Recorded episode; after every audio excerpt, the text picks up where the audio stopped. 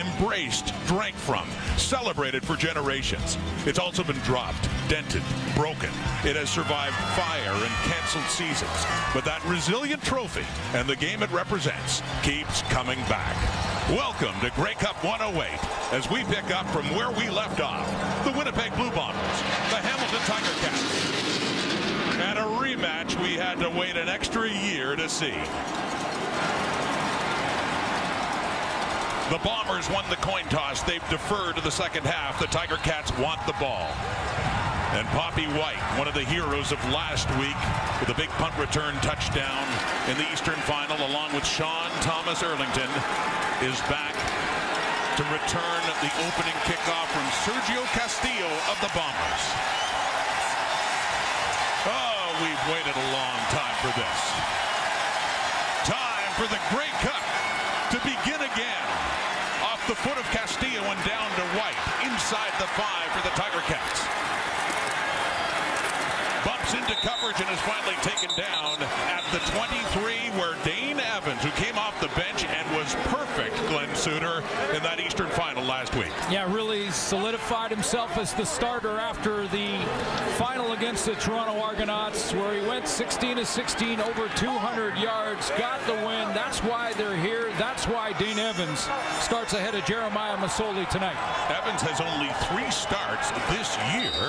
Earlier in the season after the injury to Jeremiah Masoli, he went two and one in those three. He got hurt. He was out for a while and then got his chance to come in again last week. Helping turn the Ticats around from the 24 and on the first down, quickly throwing off to his right, and he completes it to Tim White. First year Ticat, he is taken down immediately by the weak side linebacker Kyrie Wilson. Let's take a look at the starting group for the Hamilton Tiger Cats up front. Chris Van Zyl is the most experienced football player on the field for both teams. 12 years in the Canadian Football League and the Jake Gaudaur Award winner this year. Jaelon Acklin has become a playmaker in the receiving corps for the Ticats. Over 100 yards in the Eastern Final. The starting lineups brought to you by Expedia. Gain of just one, second and long, early on. First possession of this Grey Cup. Hamilton Tiger Cats. And on the passing down, looking to throw. Over the middle, knocked away. DeAndre Alford, the rookie corner in coverage, and Brandon Banks makes a nice play to knock it down and force the Ticats into a punting situation. Well, this defense for the Winnipeg Blue Bombers, number one in the league all season long. This is one of the newcomers to the group in DeAndre Alford, who gets that first knockdown, get things started, and a two and out for the Winnipeg Blue Bombers early. Plus four degrees to start here in Hamilton. Nice and warm for mid-December. There is a breeze, and it's a strong wind right now for Joel Whitford. He's kicking against it. The Ticats against the wind to start, and not a bad punt to get it into Bomber territory and a flag coming down. On that return is Janarion Grant inside Hamilton zone. There is your most outstanding player in the 2021 CFL season. Zach Collaros, the starting quarterback for the Winnipeg Blue Bombers since joining the team back in 2019, has done nothing but win. There is no infraction on the play. It will be first down, Winnipeg from the veteran referee, Andre Proulx. But you're right about the whole Collaros story since coming to Winnipeg in 2019. Hardly at any time under his belt then. Went 4-0 if you count the playoffs. And this year, he's really taken it a step further. The highest rated passer in the CFL in 2021 goes to work inside the Ticat zone, handing off to Andrew Harris, and the Ticats the top rushing defense in the CFL do a good job against the Grey Cup MVP two years ago. Well, that's the best offensive line in the league all season long, and Stanley Bryant is the only player in CFL history to win the Outstanding Lineman Award three times in his career in the receiving corps and tailback position. Andrew Harris, 136 yards rushing in the Western Final against the Saskatchewan Roughriders. And we weren't sure he was going to be able to play that game. He missed Just about half the season with a knee injury, a calf injury before that. He does pick up four. It is second and six. Collaros and the Bombers.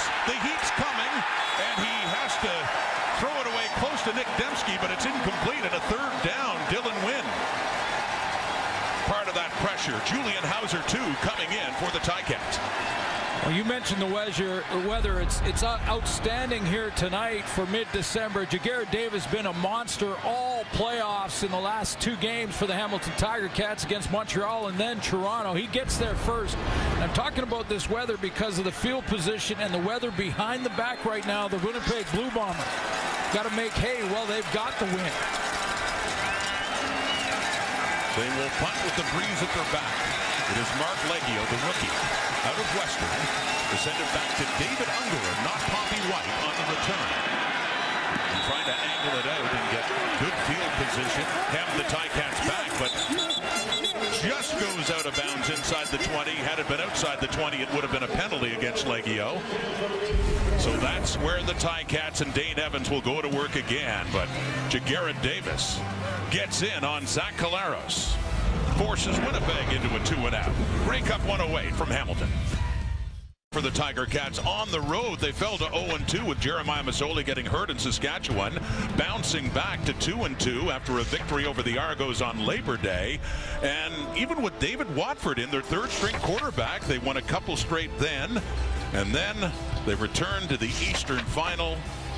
And Dane Evans came off the bench and was perfect. 16 for 16 to lead Hamilton into this Grey Cup game on home field. First time a team has hosted it since Saskatchewan back in 2013 against Hamilton.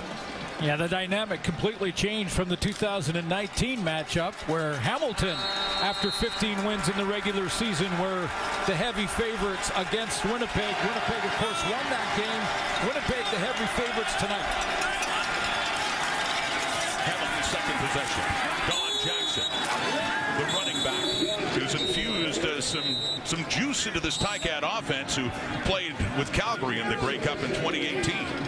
Well, one of the reasons they're the heavy favorites is their defense, and it starts with the bookends up front. Jackson, Jeffcoat, Willie Jefferson, outstanding years for both. Again, they had monster playoff performances and a Grey Cup in 2019. Adam Bighill, again, the defensive player of the year in the Canadian Football League, and Brandon Alexander will play downhill. He's going to bring it from that safety position. Bombers leading in just about every defensive category this season. Jackson, so second and eight for Evans. Slipping out to his left, he's trying to find a receiver. He can't. The closest one is Stephen Dunbar, but the pressure was on Evans. And for the second straight possession, the Ticats are forced to kick it away. Rod, one of the things that Dane Evans learned in that 2019 championship is that they got behind so quickly in that game against the Bombers and their defense, turning the ball over. That was one he just threw away. Rather than force to throw, force a turnover, and give the Bombers even better field position with the wind at their back in the first, he just threw that one in the dirt, take the loss, punt the football. Yeah, two years ago, first possession, intercepted. Second possession, Willie Jefferson strips the ball, and off that turnover, Hamilton found the end zone on the very next play. So back is Joel Whitford the Australian. Global play. Good low driving punt against that breeze. A punt of 42 yards, and Janarion Grant gets it inside midfield and just inside the 50, where they're saying the ball came loose, and the Ticats are claiming they have it. Who was last to touch it before going out? They discuss it. Wouldn't this be big? turnovers plaguing the Blue Bombers last week in the Western Final.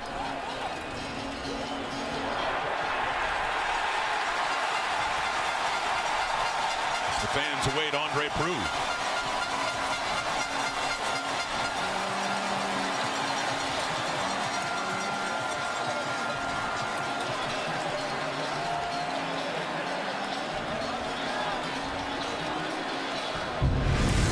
discussion continues. Janarion Grant. Ball comes out, and it was a Ticat. Last one to touch it. Felix Coran Goche. Looks like Hamilton football.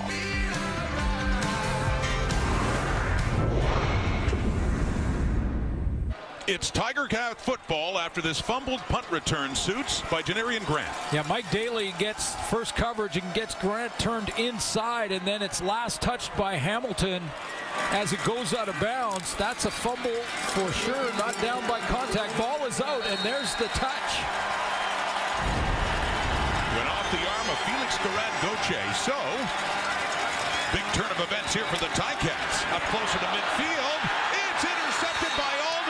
It got deflected at the line of scrimmage, and just like that, one big play deserves another. Winnipeg football.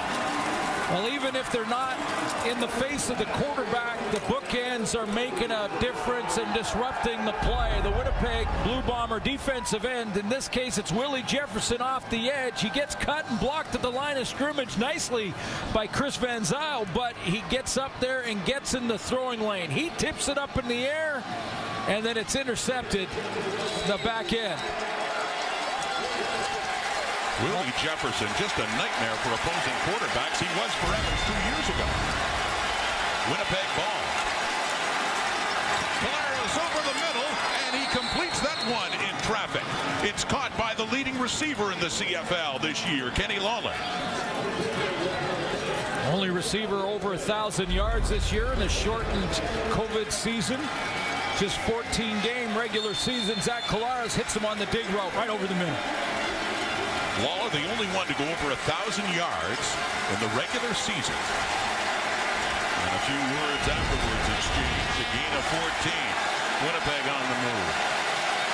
Outside the Hamilton 30. Andrew Harris, his second carry, and once again, Hamilton's defense up front does a good job on number 33. One change on the D line. It was this week when Ted Laurent, the defensive tackle, had appendicitis and emergency surgery early in the week, was back in the meeting. So Lee Autre will start at his spot.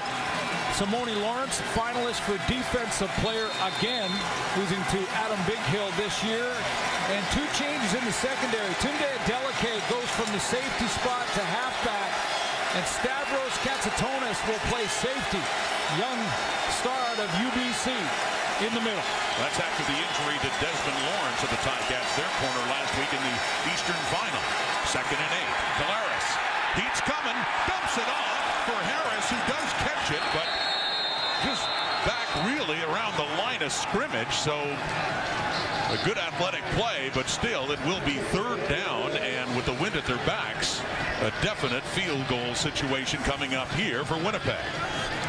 Yeah, I mentioned that off the top that with there there is quite a good wind going the back of the Winnipeg Blue Bombers right now. They want to pick up points with the wind while they can. But Zach Collaros feeling a little bit of pressure himself from that front seven of the Hamilton Tiger Cats. The Bombers had the worst field goal kicking percentage in the CFL by far this year.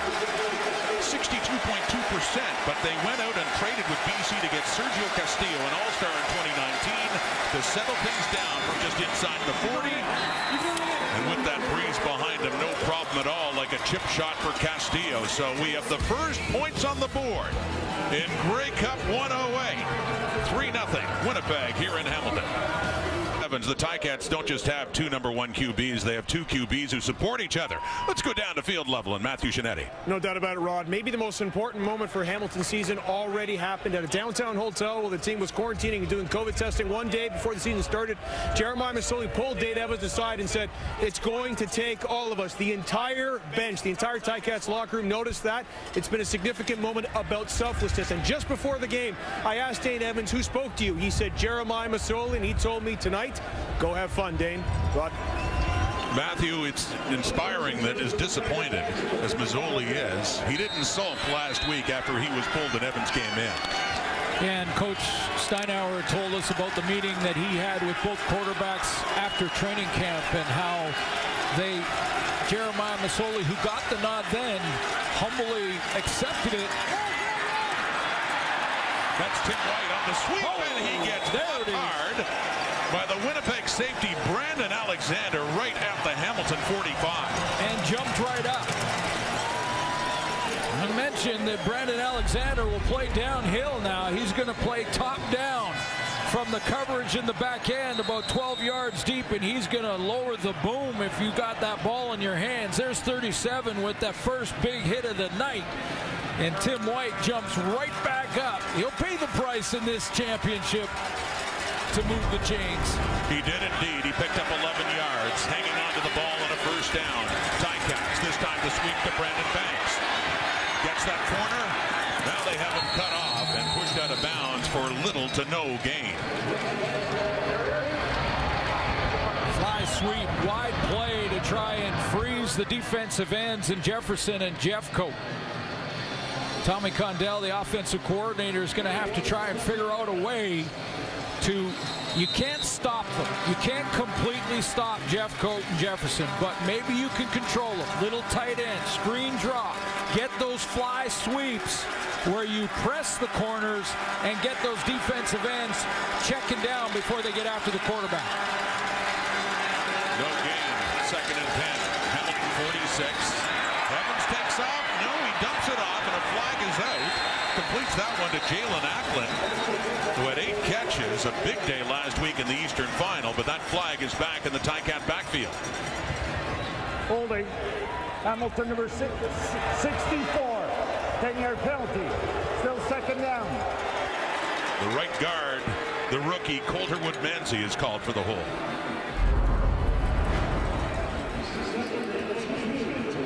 Woodmansey working on S Steven Richardson at that D tackle spot. So a second and 20 with that 10-yard penalty. Ticats against the wind in this first quarter, down by three. Evans needs a lot. Under pressure, taken down. The stove, Steven Richardson. A real load to deal with inside, up front for Winnipeg, and he has the sack. And the Ticats will have to kick it away. Yeah, one of the finalists for outstanding lineman was Revenberg, number 67, and the Stove is going to go one-on-one -on -one with him. An inside pass rush where he's just going to rip with that right arm up the middle and get in the face of Dane Evans and then continue to work at it until he got there. Willie Jefferson on the rotation, getting a break in that series. Love to see his teammates get home. Why the stove, you ask? 5'11", 304 pounds? Steven Richardson. Big play defensively, Winnipeg. Janarion Grant will be back to take this one from Joel Whitford. Another good punt against this breeze by Whitford. 47 yards. Good special teams coverage, too, as Mike Daly is down there He felt a lot of pressure two years ago. He's feeling a lot of it again tonight against the Blue Bombers. Winnipeg leads by three in August. The same two teams meeting tonight and met two years ago. And Andrew Harris returned in week four, picked up from where he left off. The Bombers rolled along. They won nine straight to clinch a spot in the West Final for the first time since 1972 hosting it, and 15 members of that team named Western All-Stars. Andrew Harris came back again last week in the Western Final, and he ran for 136 yards in their victory over Saskatchewan. Just a couple of touches for Andrew Harris so far tonight. Six yards rushing on two carries. And they're back at their 37 to start this one. Harris again. He picks up a few yards, but they are tough yards. I mentioned last week in the West Final at IG Field. He was a game-time decision, and he certainly helped with this decision as he ran a lot, Suits. Yeah, and it starts up front. It starts with that offensive line up front and how well they've blocked for Andrew Harris or whomever has run from that tailback spot. But a monster game for Harris. You felt the energy when he hit the field. The crowd erupted. They had their star tailback back in the lineup. Has 10 yards, but that's enough to move him into second place all time among Canadian running backs. And yards gained in the Grey Cup. Nice moves after the catch. Finally taken down at midfield and a first down Winnipeg after a gain of 13. Well, this is star-studded receiving core, and they've got different types of receivers, including the veteran and Darvin Adams, who, due to injuries had sort of an up and down year, but is certainly capable of a monster game. And flags coming down on that play. Kenny Lawler again. There's their number one star and target throughout the season. We mentioned the thousand yards. Rasheed Bailey is the workhorse of the group. Illegal block, ends to the face. Winnipeg number 66, 10-yard penalty. Will replay first down. That penalty against Stanley Bryant, the top offensive lineman in the CFL, was awarded on Friday night for the third time in four years. There he is. Yeah, he was going against Julian Howsare off the edge, number 95. And does he get, yeah, right up in the face mask with the left hand. The correct call.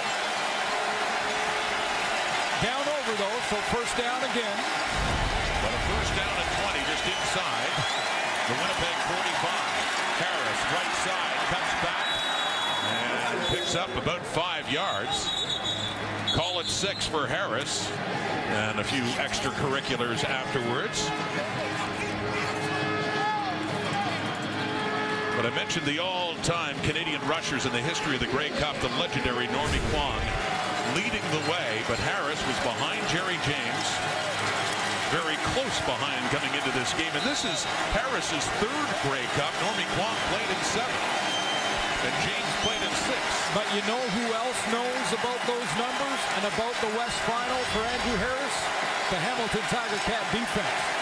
Number one against the run this year. And they've done a good job against him so far. Second and 14, dumping it off. Good pressure again by the Ticats. Mark Washington's defense. And Winnipeg will be forced to punt it away. And you know they're going to be geared up to try and control the run game and Andrew Harris. And it's a it's a chess match for the coaches to take away the strength and see if a team can beat you somewhere else. Getting late in the first quarter here at Grey Cup 108. Hamilton has been going against the wind. And that one rolls into the end zone. That punt by Marc Liegghio. David Ungerer just takes it and takes a knee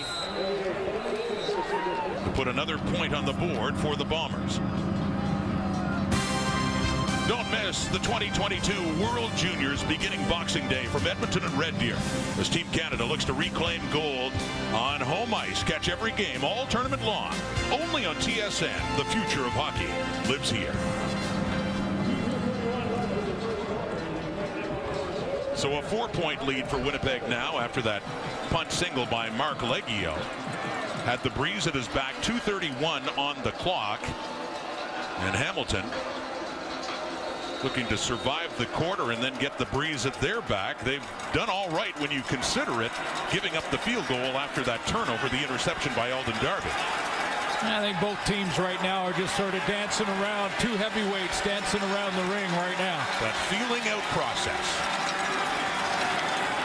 The 35, knocked down again. That's Casey Sayles to get his hands on it. Well, that's rule number one for defensive line is if you don't get there and you can't get to the quarterback, then basically just get in a passing lane and get your hands up. So now the next step for the Hamilton O-line is to just as soon as they put their hands up, give them that shot right in the chest plates, and that'll bring their hands down. So with the Sayles knockdown, it is a second and 10.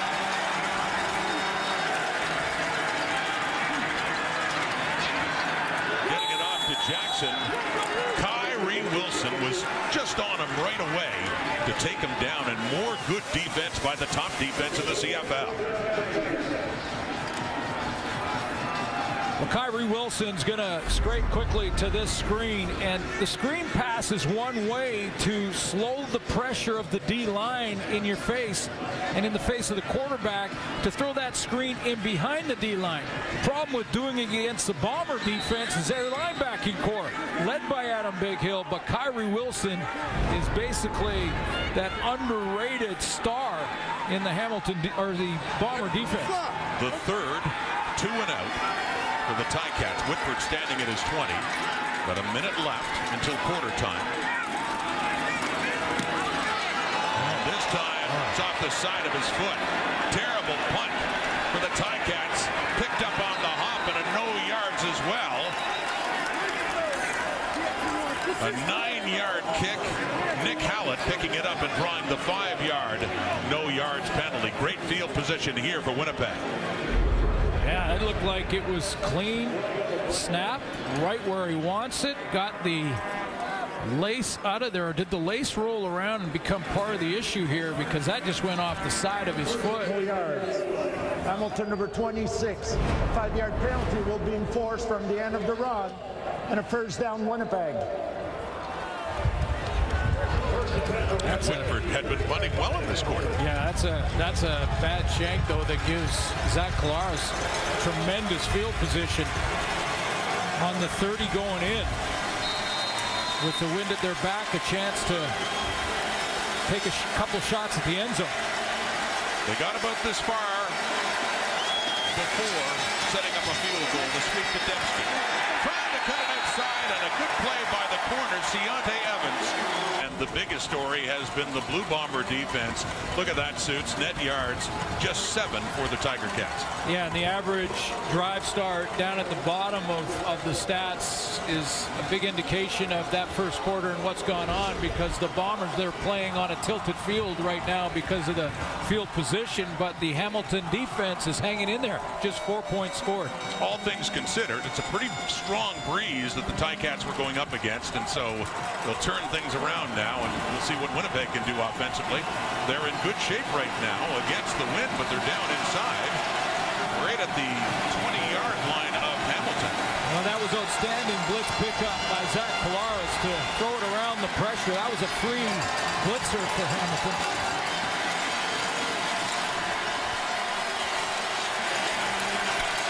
He recognized it, got the ball out of his hands. So here we go, first down to start the second quarter. Back to Andrew Harris. And once again, yards at a premium. Jovan Santos Knox coming in, among other tie cats, to limit the damage from Andrew Harris. Well, if teams throughout the regular season have got to jump on the run game for the Bombers, the Bombers will stick with it. This will talk a lot of teams out of it. He's to the right of Collaros on this straight run pass option or RPO as we call them. Buck Pierce, the offensive coordinator for the Bombers, will stick with the run when he's got a star tailback like Harris in the backfield. Gain of three yards, second and seven to the Ticat 17. Up by four, Collaros. More pressure's coming. Down goes Collaros. Dylan Wynn, Ja'Gared Davis. Ticats defense standing up. Eastern All-Star Ja'Gared Davis has been on a tear in the playoffs. In the semi against Montreal, I thought he was unblockable. In the final against Toronto, again, in the backfield. Ja'Gared Davis has been unstoppable through the playoffs in 21. Mark Washington loved that. What a playoff Ja'Gared Davis has been having, wreaking havoc on the Alouettes what he did last week in the Eastern Final. Field goal try coming up now for Castillo to make it a seven-point lead. And Castillo is two for two. So the Ticats defense limits the damage, but the Blue Bombers now up by a touch. The city of Hamilton lost some key sports figures over the past year. Just over a month ago, the legendary Angelo Mosca great Ticat, an ambassador for the game of football in this city, passed away of Alzheimer's at the age of 84. And David Braley, might forget that not only an owner of the BC Lions and Toronto Argonauts, he owned the Tiger Cats, helped that team, and a great ambassador for this city as well and the community. He passed away in 2020 and a member of the Canadian Football Hall of Fame. Yeah, Big Ange inducted into the Canadian Football Hall of Fame in 87. Mr. Braley in 2012. Both so passionate about Canadian football. And I'll miss my discussions with Mr. Mosca, as I called him every time he came into the booth. Whenever we did a game here in Hamilton, Angelo Mosca would come in and he would ask, how can I help? How can I help sell the league? He'll be missed. And he did it in a way you were afraid. yes, sir. Absolutely. Plus, he had that effect. I mean, that the Ticats revered him, this current crowd, when he'd come and talk to them, like Simoni Lawrence would say. David Unger on the return after the second field goal by Sergio Castillo, increasing Winnipeg's lead to 7 to nothing. So now Dane Evans comes out, and for the first time in this game, that Hamilton Tiger Cat offense will have the win at their backs. Young in his football journey at the pro level for sure for Dane Evans. 11 and 4 as a starter and 2 and 1 in three games started this year. Just three of seven in the first quarter, but now has the wind at his back. We'll see what they can do with it. Starting here at the 30. Evans taking the handoff to Don Jackson. Looking over the middle, and he completes it to Jaelon Acklin. Favored target last week in Toronto. Acklin had eight catches. He had a gain of 13 there. He also had a touchdown last week to help the Ticats move on. Yeah, number one for the Ticats in targets. Number one in those money catches.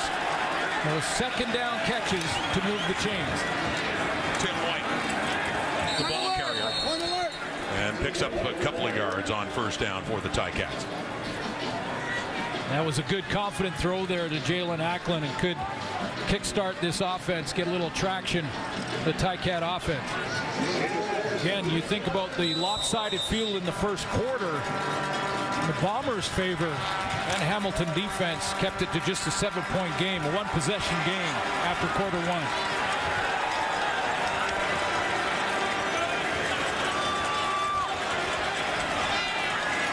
Second and six. Look out. And DeAndre Alford was coming just above him for Brandon Banks, and out of bounds it goes. Oh, Alford read the mail there. He read the mail, Rod. He was he saw this develop and he was ready to jump this out. And I think Dane Evans may have seen him right in the last second and floated this high so that only Brandon Banks catches it or it goes out of bounds incomplete because he saw Alford cutting underneath that one. Too high for Banks as well. So much better punt here for Whitford, chasing Grant inside the 10. A 55-yard punt. Grant gets it out to the 20.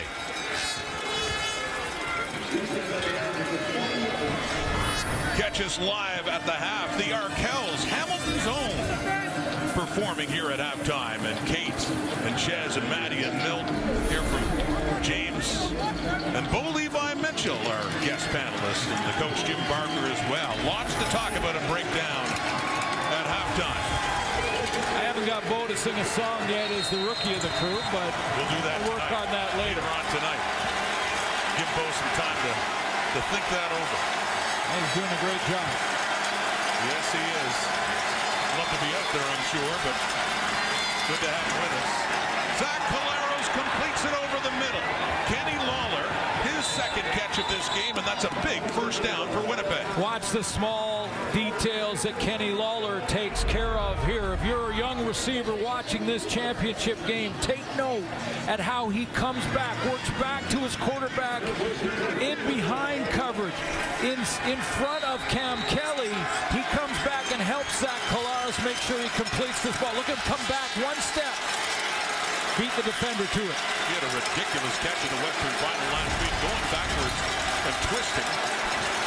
And that was during a drive for a touchdown as they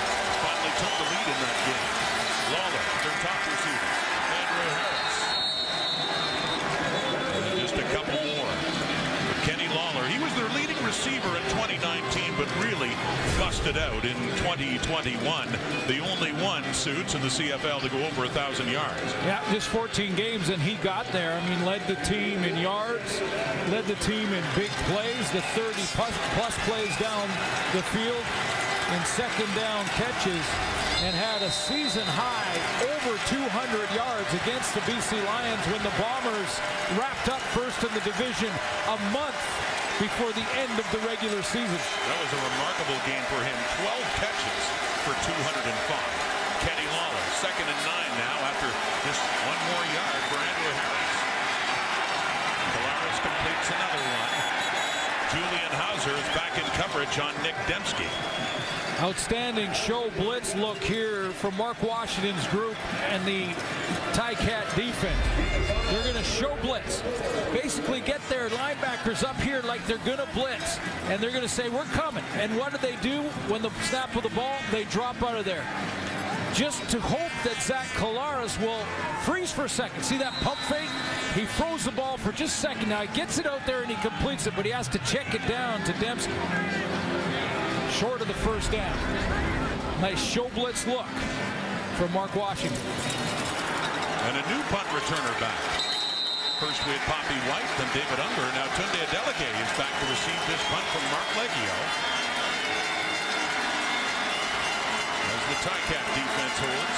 Adeleke can run now. Fastest 40 time in the combine back in 2017. Product of Carleton University, low driving punt against that wind of 40 yards. Adeleke cuts it back up, but nowhere to go. Among the pack, the all-time special teams tackles leader, Mike Miller. Number 24 is involved there as well. So back comes Dane Evans. The big start, his second start in a Grey Cup. His Ticats trailing by seven at home in Grey Cup 108. Quarter, the Hamilton Tiger Cats offense has only generated 24 yards. Winnipeg's defense has been that good. This is the second possession for Dane Evans and the Ticats with the breeze at their back. Handing off. Best carry by far, Don Jackson. And a big offensive play for the Ticats. First down, close to midfield. Another way to combat against a great pass rush is to run the ball right at them. And many, including our panel, have said the key for Hamilton offensively to try and control the front seven for the Bombers is to run the ball with Don Jackson. He runs hard. He'll get after it. That's a 21-yard gain for number five. First and 10. Up near midfield. Jackson again, and this time not much doing. Gets a yard or two for Jackson, who caught a pass from Bo Levi Mitchell three years ago in the Grey Cup for Calgary against Ottawa. Good impact late this season when he was finally able to play. Yeah, you look, take a look at that bottom number at 6.1 yards per touch. You get that on first down, it opens up the playbook for Dane Evans. But it also allows the offensive line to go and fire off the ball and hit someone rather than be hit. So after the 21-yard carry, just two that time for Jackson and a second and eight for Evans. The pass. Gets away from Jeffco. Gets away from Jefferson. Can't get away from them all. The flag comes down as he just gets across midfield. It's going to be a high shot on the quarterback.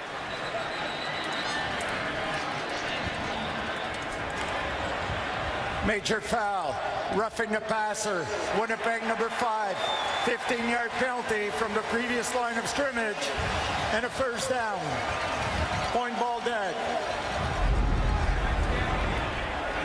Wasn't intentional, I don't believe, from Willie Jefferson. He tried to jump and block it, but you can see that right arm and hand hits Dane Evans right in the side of the head and follows through to turn it. Any shot above the neck is going to be called or below the knees on the quarterback, and that's the penalty. And he was still able to carry on for a moment, but you can see where he is holding and where the injury was after what Jefferson did.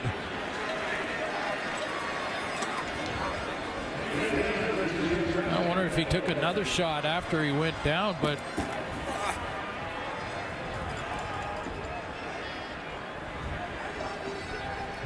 saw Jeremiah Masoli immediately warm up and get loose on the Hamilton sideline.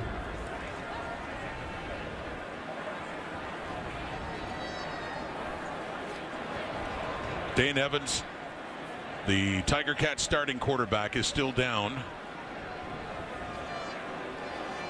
with an injury that is uh, apparently in the neck area. We'll take a break and be back here. Or dial it down so you can mix and remix till it's just right.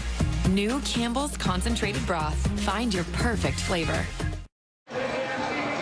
Ticats quarterback Dane Evans uh, finally on his feet and off the field. As we look at it again, maybe it wasn't what Willie Jefferson did to Evans. Yeah, Evans took off running. He looked okay after Jefferson got him high, but Jackson Jeffcoat just at the bottom of this tackle. Watch as he comes down and gets that left hand on the face mask and twists his neck. It looks like that when that's when Evans went down. So it is Jeremiah Masoli in the game at quarterback now for Hamilton. First down after the penalty. Masoli fakes. He keeps it, and he picks up a few yards down near the 35 of Winnipeg. Well, you heard Matthew Scianitti talk about these two quarterbacks and how early in the season, coming out of training camp, they said it's going to take both of us. And the entire team rallied around that. And right now, Jeremiah Masoli gets his opportunity. We hope that Dane Evans will be okay and be able to return and get checked out in the locker room. A Masoli. Second and five. The Winnipeg 35. With pressure coming, he gets it away to Stephen Dunbar. Dunbar with his first catch in the Grey Cup. And it will be close to a first down, very close indeed. A-gap blitz here. That's between the center and the guard for the defensive player of the year, Adam Bighill, who gets caught and just holds on to that rush for a split second, giving Masoli just enough time to get it out of there. And they're close enough that inside a yard, they're going to go on third down. Down seven with the win. Third down. About six inches to go for Masoli. Keeps it left side.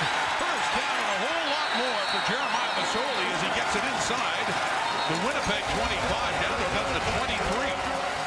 Yeah, he only ran 28 times this year. I mean, this is short yardage, so obviously the quarterback's going to run here, but running the football was part of Jeremiah Masoli's game. I mean, he will take off. He saw the first down when he came out. He ran that quarterback run. That's a design play for Jeremiah Masoli to run the ball. Just 28 carries in the regular season, but when he did run, they often won. He was the starting quarterback last week in the Eastern Final, went four for six for 22 yards and was pulled. He completes that pass.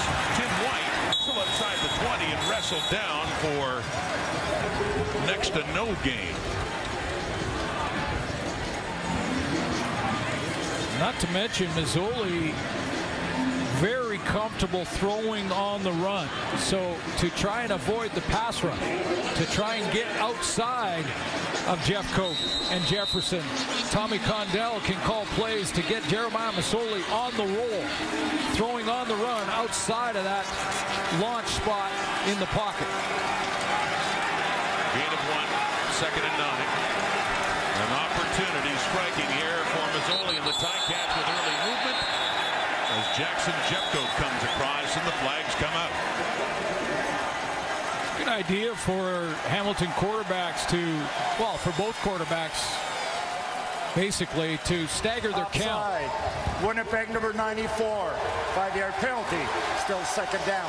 Basically, stagger the snap count so that you can get that D line who is just almost in some cases, that's not the guy who's offside. It was Jackson Jeffcoat. But look at the sprinter stance. They're so keyed up to get after Jeremiah Masoli. You go that staggered count. Go on two a couple of times. Give it those seconds. Hut, hut, hut. And try and draw them offside. Got a couple of times now. Early movement up front. Moves them up five yards, second and four, Winnipeg 17. Don Jackson. He has those four. See Enough his, for a first down. see his forward progress got him there. And that's been one adjustment already in this game by Tommy Condell is to go with the run and get Don Jackson involved. So the ball is down to the 12 of Winnipeg.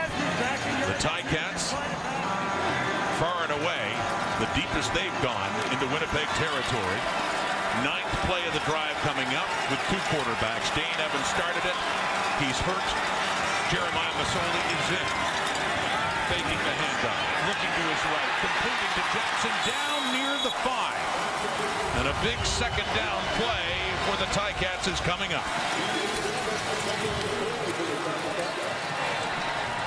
Nikola Kalinic is going to come in at the tight end spot, and he's going to help out on Jackson Jeffcoat. This is the key to this play. Don Jackson's going to come out of the backfield and flare to the flat. That's the wide side of the field, just out near the boundary. He's allowed to do that because the tight end slash fullback takes away Jackson Jeffcoat off the end the benefit of having an experienced second quarterback for Hamilton, Masoli. It's not at the line of scrimmage again that Bomber D is so good at doing it, and that time coming up is Alden Darby. The set up a third down. Hamilton still with no points on the boot. The half. The Arkells. Hamilton zone. Kate Beirness. TSN zone. CFL panel. We'll have thoughts on that first half along with James Duthie and Bo Levi Mitchell, Jim Barker as well. A half that's been Winnipeg so far at 7 nothing, but Michael Domagala is out on third down to put some points on the board for the Ticats. You got to believe Orlondo Steinauer was tempted to go for it. From 12 yards, up and through Domagala. And the Ticats now just down four. My playing days may be over, but doesn't mean I'm retired.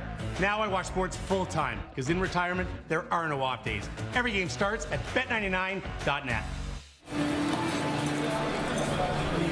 I just think you got the wind at your back. You're on the five yard line, third down and goal, and you're the underdogs. And, you know, against a number one defense in the league, boy, it must have been tempting for him to think about going for it on third down. I like the decision. Take the points. It's in the first half still.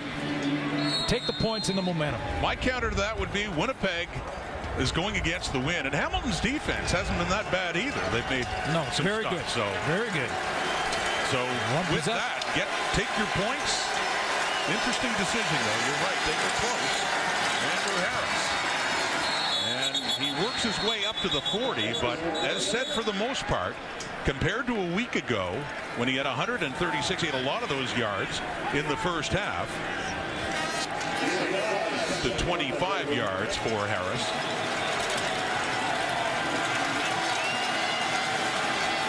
It's a Tiger Cat defense that did a great job in their meetings with William Stanback, all three against the Alouettes. He's been the catalyst. He's been the leader, and there is your leader Hamilton Tiger Cat defense, Simoni Lawrence. Partisan crowd here wants to stop on second down. Second and five. Winnipeg 40. Blitz coming. Gets it away. It's incomplete. Boy, that was a fast break by the Ticat defense. Get after it. Dylan Wynn in the middle took off. Simoni Lawrence it was fast break time to get after Zach Collaros, and he had to retreat. They were coming. Didn't disguise it. No show blitz this time. It was full out get after number eight. He has to retreat and throw around the rush. He brings Nick Demski back. And because of that, they'll be short. It was the former bomber, Jovan Santos Knox, the middle linebacker, getting close to Collaros as he throws that one, and it's incomplete, and they have to punt, and Tommy White is back for the return for Hamilton from Liegghio. Short punt against that wind. White waits, picks it up after a punt of only 24 against that breeze up near the Hamilton 50. Yeah, as that wind picked up because that punt looked like it stopped in midair.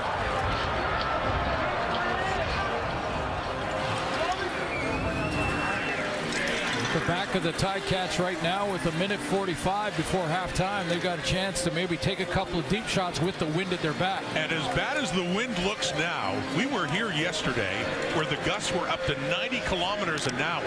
I can't imagine the game being played the way it was yesterday.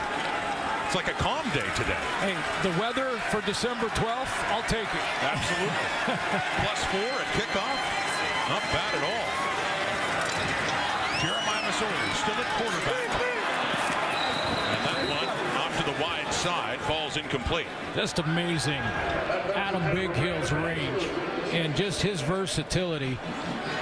Outstanding defensive player of the 21 campaign who will stop the run, who will go on blitzes. And oh, by the way, if you need him to get way down the field and cover Brandon Banks, he can get under that throw too.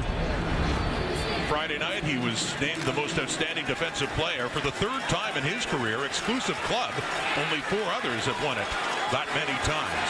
Bighill also won it with Winnipeg in 2018. Willie Jefferson won that honor two years ago in 19. Second and 10. Hamilton 49. Masoli with time gets it away to Jackson. Completes it, but shy of midfield and well shy of a first down as the punting team will come on again. Yeah, you can't take a chance here given Zach Collaros' short field to go ahead and try and put points on the board. So Coach Steinauer's got to kick this away. Well, they wanted to get over the top there. Coverage was too good.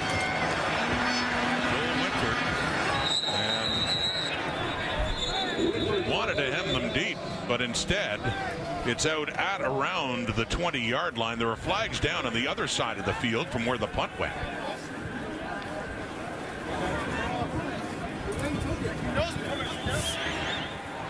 While the ball was in the air, holding Winnipeg number three.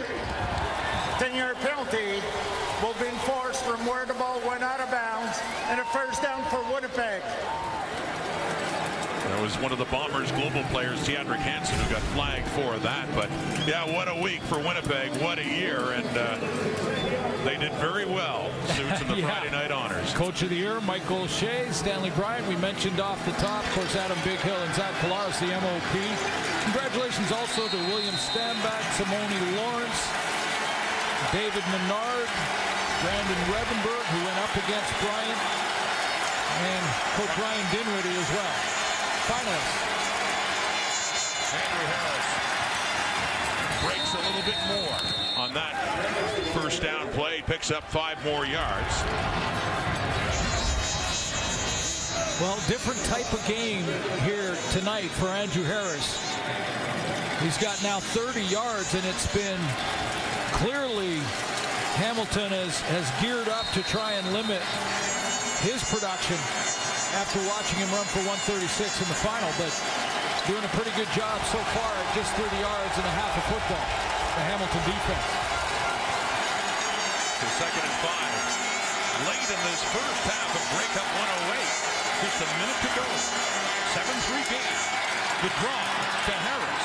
Needs the five. He's pushed right back by Simoni Lawrence.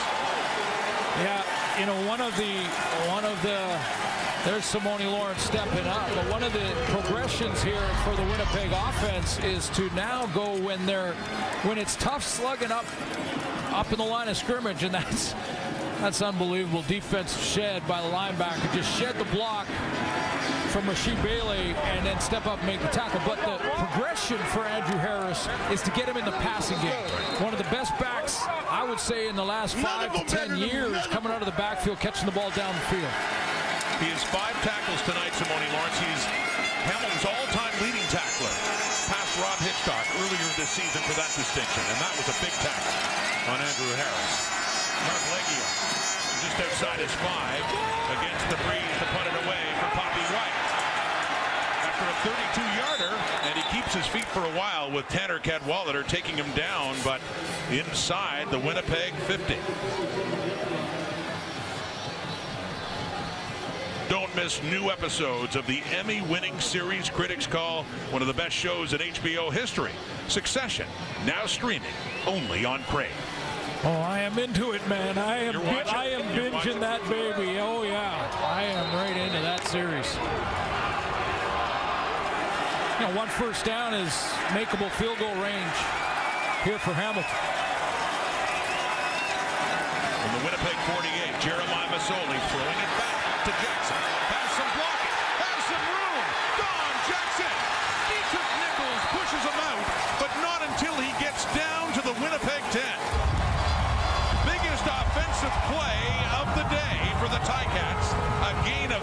36. Yeah, backside screen here. Jeremiah Masoli's going to roll this way, and then Don Jackson sneaks out the back door. He gets out there and influence. Willie Jefferson is going after Masoli, trying to contain him. He throws it behind Jefferson to Jackson, and now he is not only in the second level, he's back in the secondary and out of bounds. Time for a couple of plays and a couple of shots to the end zone. Jeremiah Masoli the bench, 5 for 7, 53 yards. Ticats on the move from the Winnipeg 12. Masoli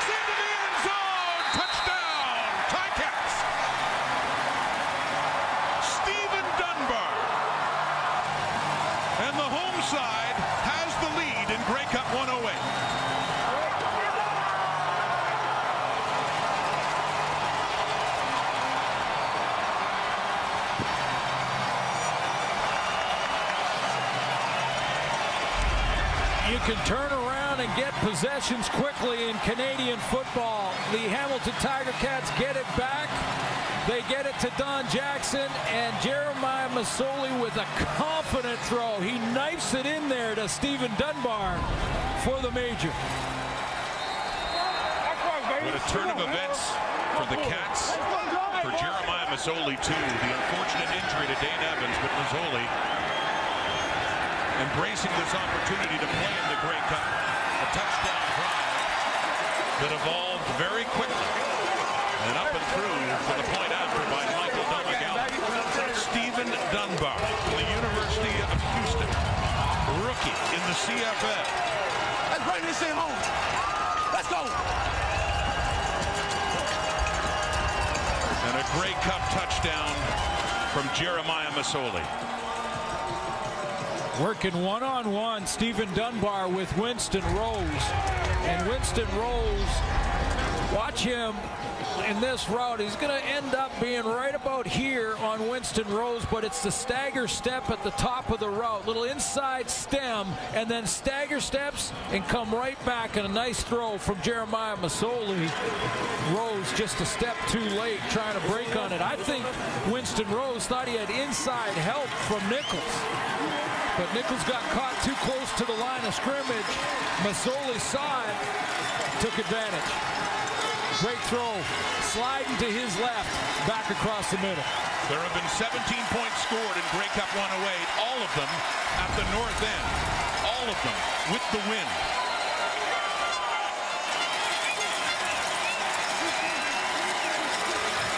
For the Ticats in the second quarter.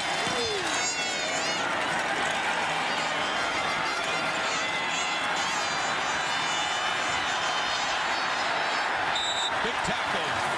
Special teams tackles leader Nick Cross. Taking down Just have a jump in your step if you're the Ticat defense hopping off for this last 10 seconds of the first half. But, you know, if you're a Bomber fan right now, you're going into halftime saying, hey, West Final, no problem. We had turned it over four times in the first half of the West Final, and we're down by three. Not anything to worry about with this football team just yet. If you're Hamilton, though, you're taking advantage of this momentum. And I will correct myself, Suits. They did have the short field goal just to start the second quarter. Winnipeg did after getting close with the wind. They did get those three against it. My mistake, but it does have that feeling. Everything going from right to left for these offenses. And Hamilton with that field goal lead. And time running out here until halftime. Zach Collaros takes the knee. And like a week ago against the Saskatchewan Roughriders, Winnipeg trails at halftime. The biggest story at quarterback for the Ticats. Jeremiah Masoli in and engineering the one touchdown drive of this game.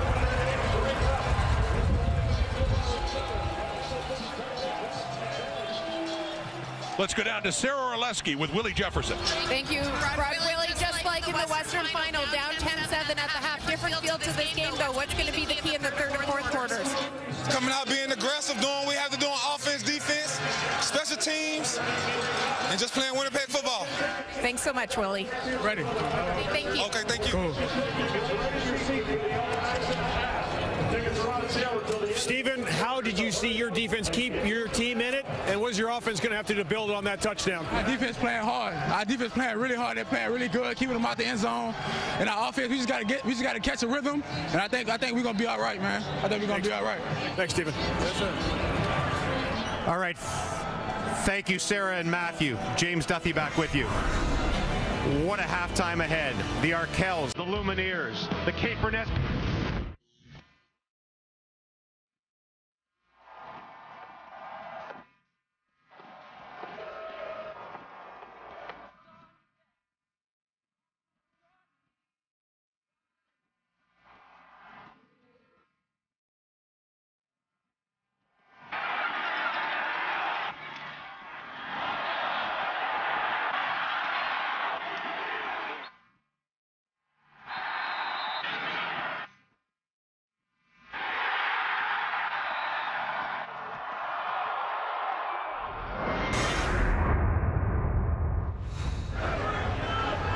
Your halftime stats lean heavily towards the D. Look at Winnipeg, only four first down, 62 passing yards. And Bo, there's something on here that is not on here that you feel is huge. Uh, I think everybody dog Chris Van Zyl and this Hamilton O-line for the 2019 Grey Cup. And right now, Jefferson and Jeffcoat have zero sacks, and I think that's the key to this game.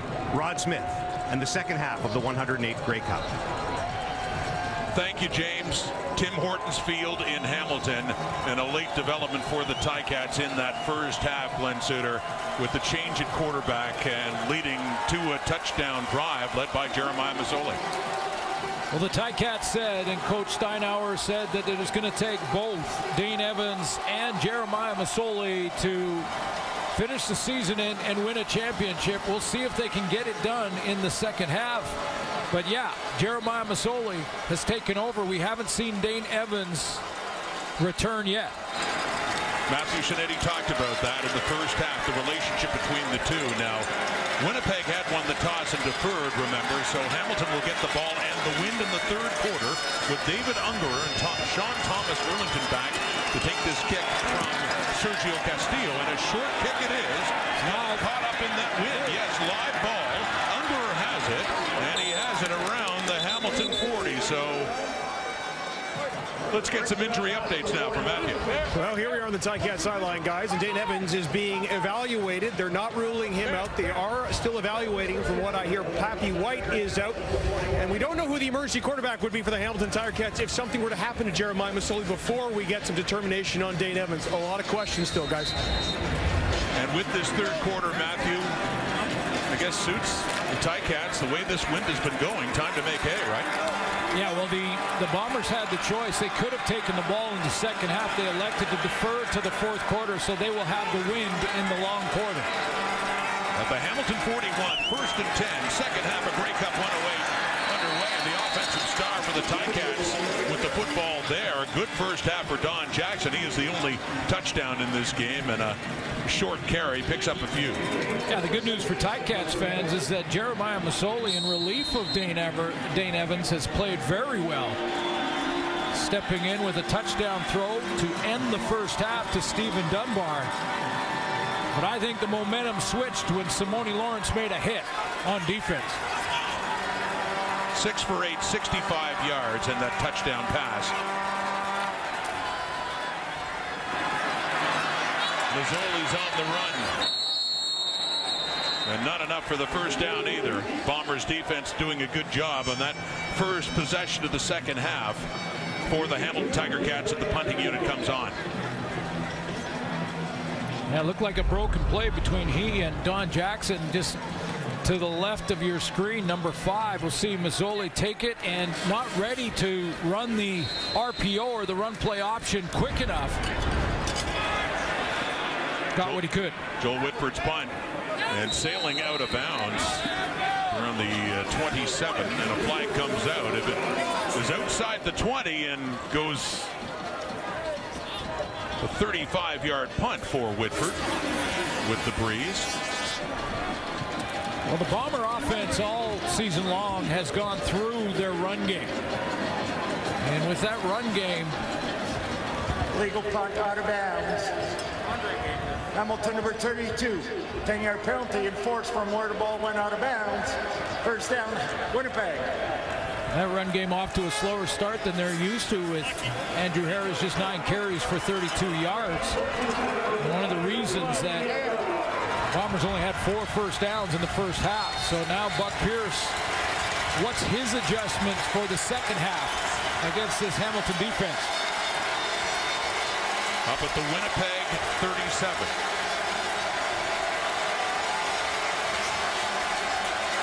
And a first down. Faking to Harris. Pressure's coming. Dumps it off to Kenny Lawler. Simoni Lawrence. Jovan Santos Knox in on the tackle. I'll tell you what, you know you're in a groove when you're walking to the line of scrimmage for a play like Ja'Gared Davis did on that last play. Watch, watch him. This is just before the snap. He broke the huddle. He walks out. He's dancing. He's dancing. He's feeling good. He's in his stance. Let's go. Let's play ball. Working up against Jermarcus Hardrick. Second down and two.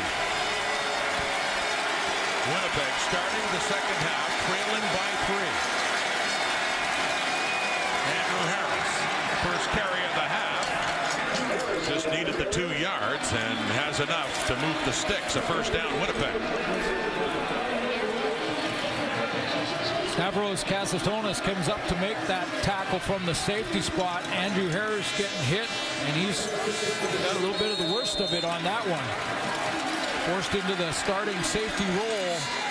Key there is communication. Make sure that everybody's lined up right. Katsantonis made some big plays in college at UBC, winning the Vanier Cup. Called upon lately with some key injuries in that Ticat secondary. First and 10. Collaros. Deep ball. And he has his man. It's Rasheed Bailey. Big first down. Up against the breeze, too, for the Winnipeg Blue Bombers. Well, here's an adjustment from Buck Pierce got to take a shot at the change in the secondary for the for the Ticats. Go after Tunde Adeleke because he's playing out of position. He is a safety. Now he's played some reps at, at halfback and he's in pretty good position on the coverage. But you, should take some shots. Absolutely, all the way down after a gain of 34 to the 27-yard line. First down. Collaros had time, and he had a receiver in Drew Wolitarsky too, but it's off target and it falls incomplete. Now Tunde Adeleke can cover, and you know, he, and I'm not talking about Canadian American passports here. He's a player. He's an all-star, but his normal position is free safety. So clearly, Buck Pierce goes in at halftime, and he says, "Now Mark Washington's got his safety playing halfback, and we didn't test him in the first half. Let's take a couple of deep shots." And they go to Rasheed Bailey to get one down the field and flop the field position on number two. Now he's gonna he's gonna rear up and he's gonna respond. to Adeleke, just watch the Carleton product come come back from that. Second down. Winnipeg and Hamilton territory. Collaros over the middle, complete to Darvin Adams. It'll be first and goal. Blue Bombers down inside the 10. That's a gain of 21.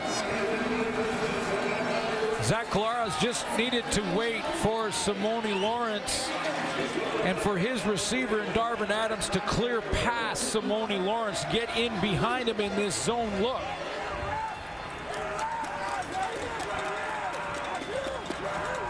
Lawrence gets outside and he's gonna He's going to drop into coverage here right at this spot. Now, as Lawrence goes out here, he gets a little bit close to the line of scrimmage because he's trying to jam his receiver.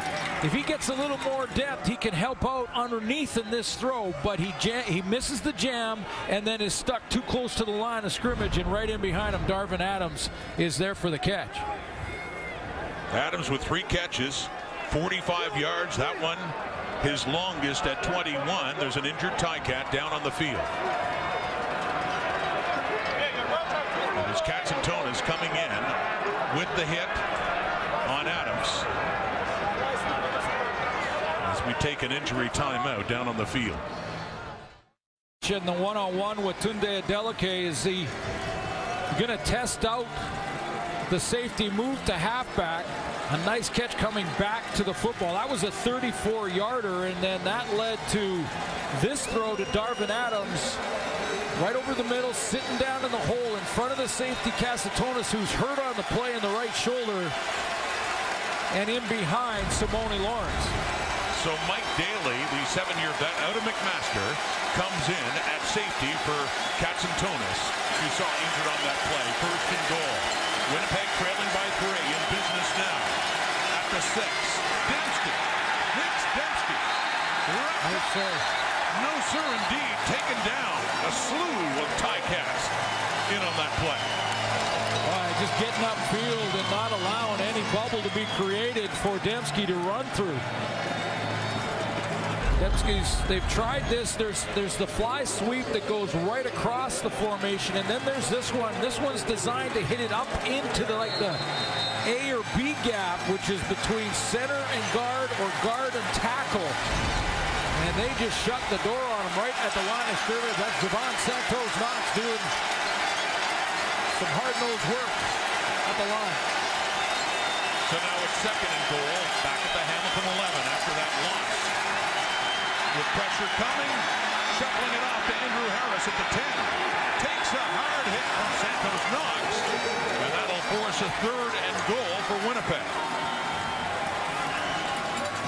And the field goal unit for the Bombers comes on. Now we mentioned this in the first half that you know one of the progressions, if it's hard running the ball to Andrew Harris, is to get him out of the backfield. Now this was a broken play, and Collaros gets outside and then just sees his tail back, so he'll dump it to him and let him do some heavy lifting. But another big play by Santos Knox, and he just lowered the boom on that hit. Sergio Castillo is two for two. Third field goal try to tie the game. From 15 yards away with Sean McGuire holding. And yes, he does. Put it through. Three more on the board for Winnipeg. Third quarter, we have a 10-10 tie in Cup. One of, we want to wish a happy retirement to our longtime end zone cameraman, Bruce Yost of Calgary. Camera 5, added a long time. This is his final CFL game, final Grey Cup with us, Suits. Outstanding. 30 years working in the business. Fantastic work, Bruce. And that camera, by the way, is my end zone look. I have a monitor above my telestrator that has that end zone look in it so I can see the line play after every throw and every play. He's been in charge of that for 30 years. So well done all this time, Bruce Yost. Congratulations, happy retirement, and uh, glad you can stick around for one more big game that's tied here in the third quarter. Here's what I'm talking about. This is Bruce's angle. This is his camera, and I will many times illustrate exactly what happened up front at the line of scrimmage from that look. So congratulations, Bruce. Enjoyed it, Calgary fan. Tom get his Stampeders jersey there. That was a second and short. And handing off to Don Jackson, they didn't get it. So it's a third and short. Hamilton in their own zone.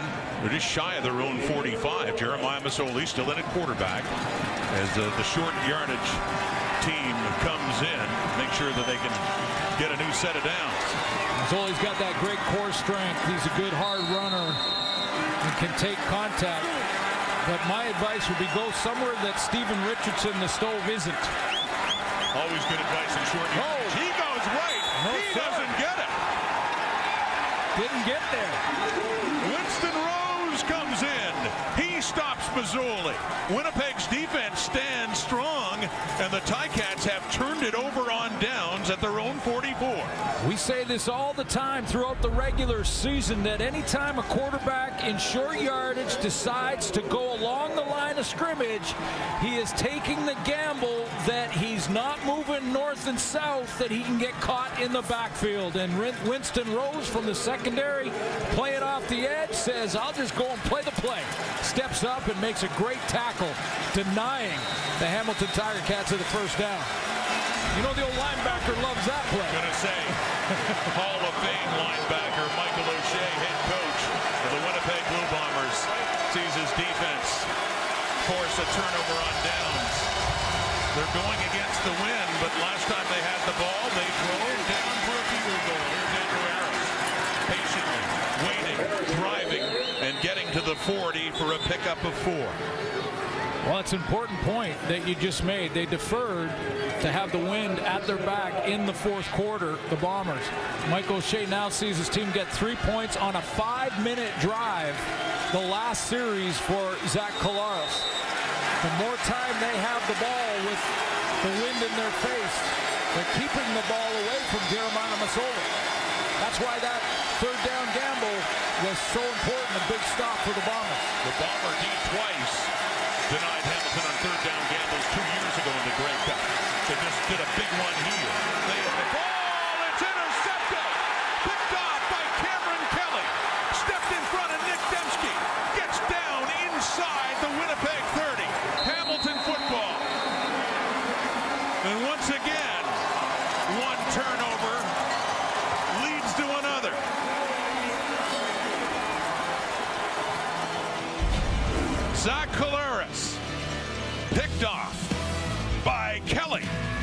Return, too, and suddenly the Ticats are in business. Kelly going here and Demski coming underneath it. Watch Kelly step up in coverage and not by the rub or the fake by Rasheed Bailey. He's going to come up, number 11 now, step up in there. Now he doesn't go deep. That's film work. That is video study, knowing the rope combinations and playing the play on that rub to Nick Demski. Fooled Zach Collaros. Here come the Ticats now, and Brandon Banks takes that toss, and he's knocked out of bounds by Alden Darby. But that interception thrown by Collaros was the first in three Grey Cup appearances. Played, of course, two years ago with Winnipeg and in 2014 with Hamilton. And Cameron Kelly benefits. He had 47 yards on that return after the pick. Gets his offense on the field with the wind at their back. And a gain of seven by Banks. Second and three, Ticats.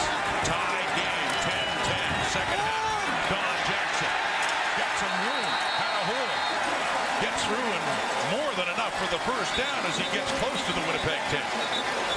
Nice jump cut by Don Jackson in the hole. He didn't play against the Winnipeg Blue Bombers when these two teams played in the very first game of the regular season. So they haven't played against Don Jackson in a Ticat uniform. Jeremiah Masoli.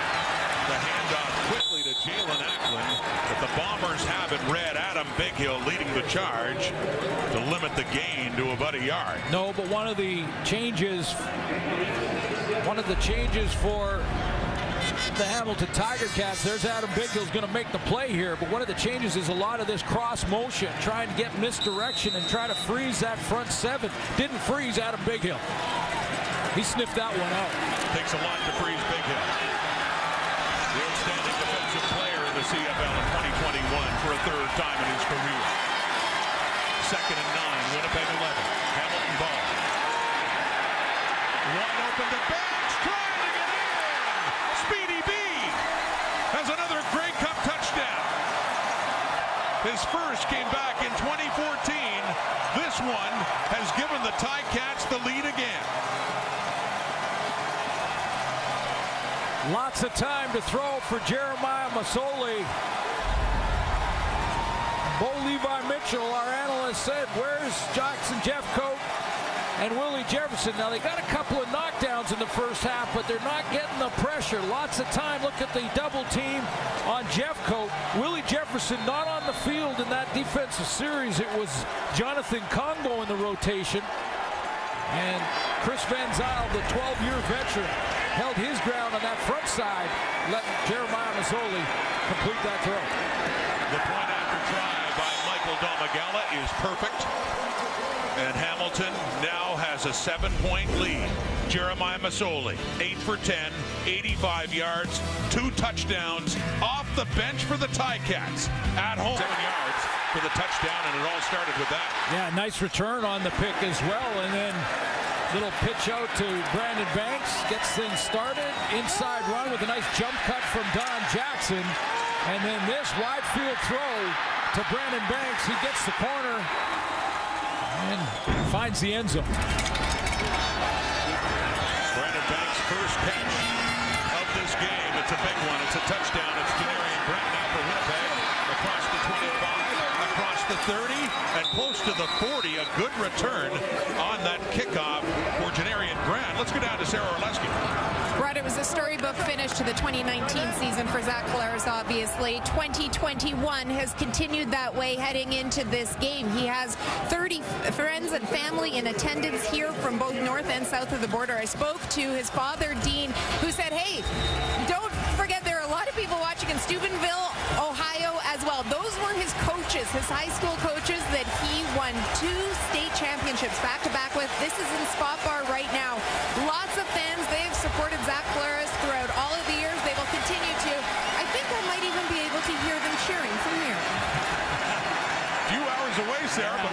Surprised uh, Zach wanted to give Spot Bar a nice little shout out there when we talked to him. Yeah, Mike Haney, his high school coach, he wanted to say hi to, and he said, hey, he keeps hearing his high school coach, Coach Haney, in the back of his mind before every game, even as a pro, saying, be cool, be calm, be collected. There's his wife, Nicole. They live in Ontario.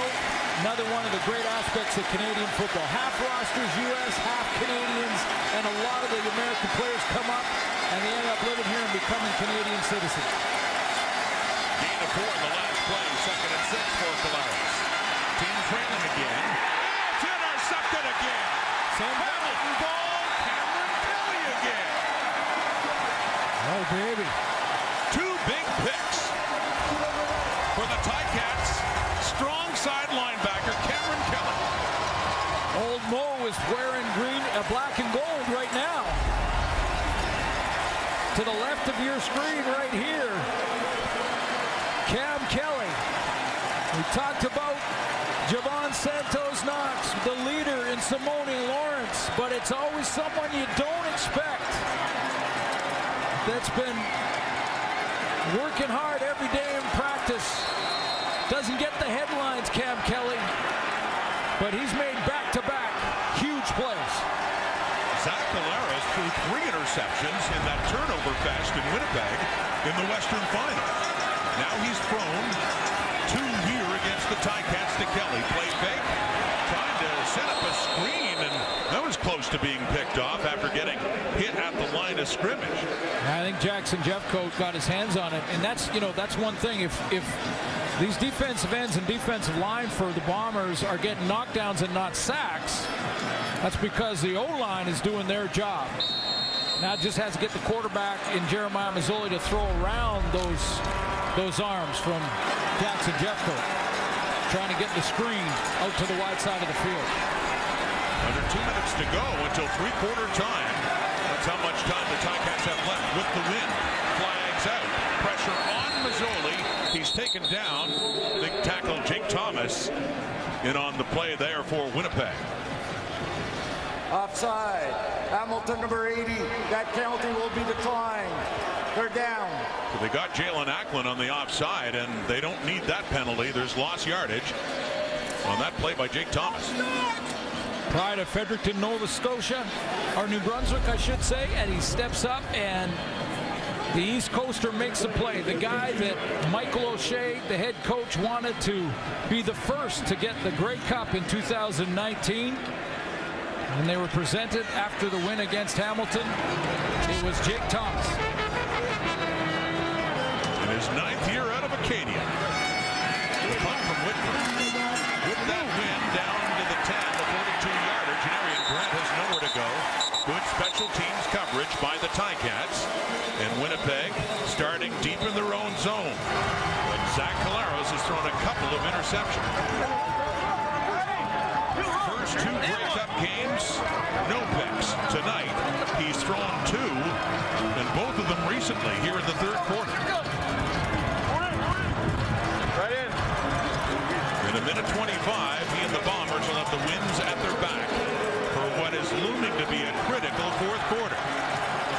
Forced turnovers, though. That's that's Cam Kelly making plays from the linebacker core. He wasn't fooled by the rub on the first pick and got a real deep drop on the second. Back to back, huge plays by Kelly. At the Winnipeg 13.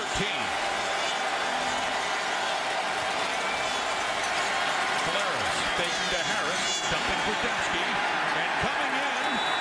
First it was Evans, Cariel Brooks is there, and a slew of other Ticats. As you see, Stavros Katsantonis is back on the field for Hamilton.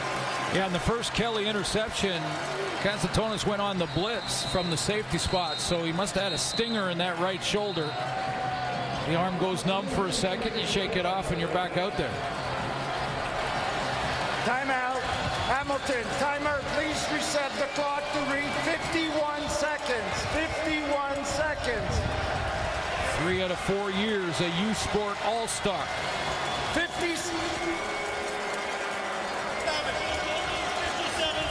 Timer, please reset the game clock to read 57 seconds. Referee Andre Proulx finally getting that straightened out in terms of how much time is left in this quarter. I think he said 57 seconds. I think he did. well, we turned the corner. Fast third quarter, wasn't it? the fourth quarter has been the Winnipeg Blue Bombers. They've owned the fourth quarter on defense, but they're going to need some production out of their offense to take this one. Second and 12. Collaros moves to his left, gets it away off the fingertips of his intended receiver, Nick Demski.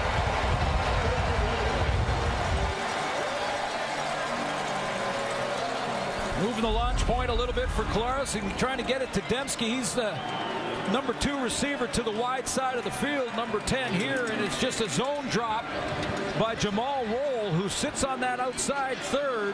He plays the deep seam route and then comes off of that to close quickly on Demski.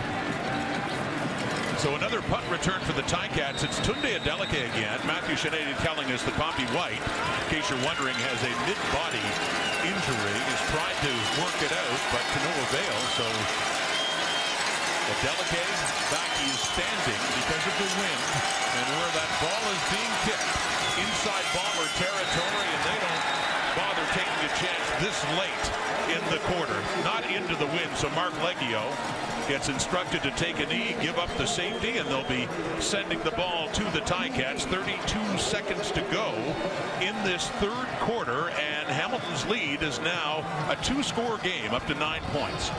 I would suggest that that throw from Zach Collaros, had they been able to get around with the wind in the fourth quarter, that's a completed throw to Demski. But because that was another throw into the wind, it hung there for a while and allowed Rolle to come down on it from the deep outside third.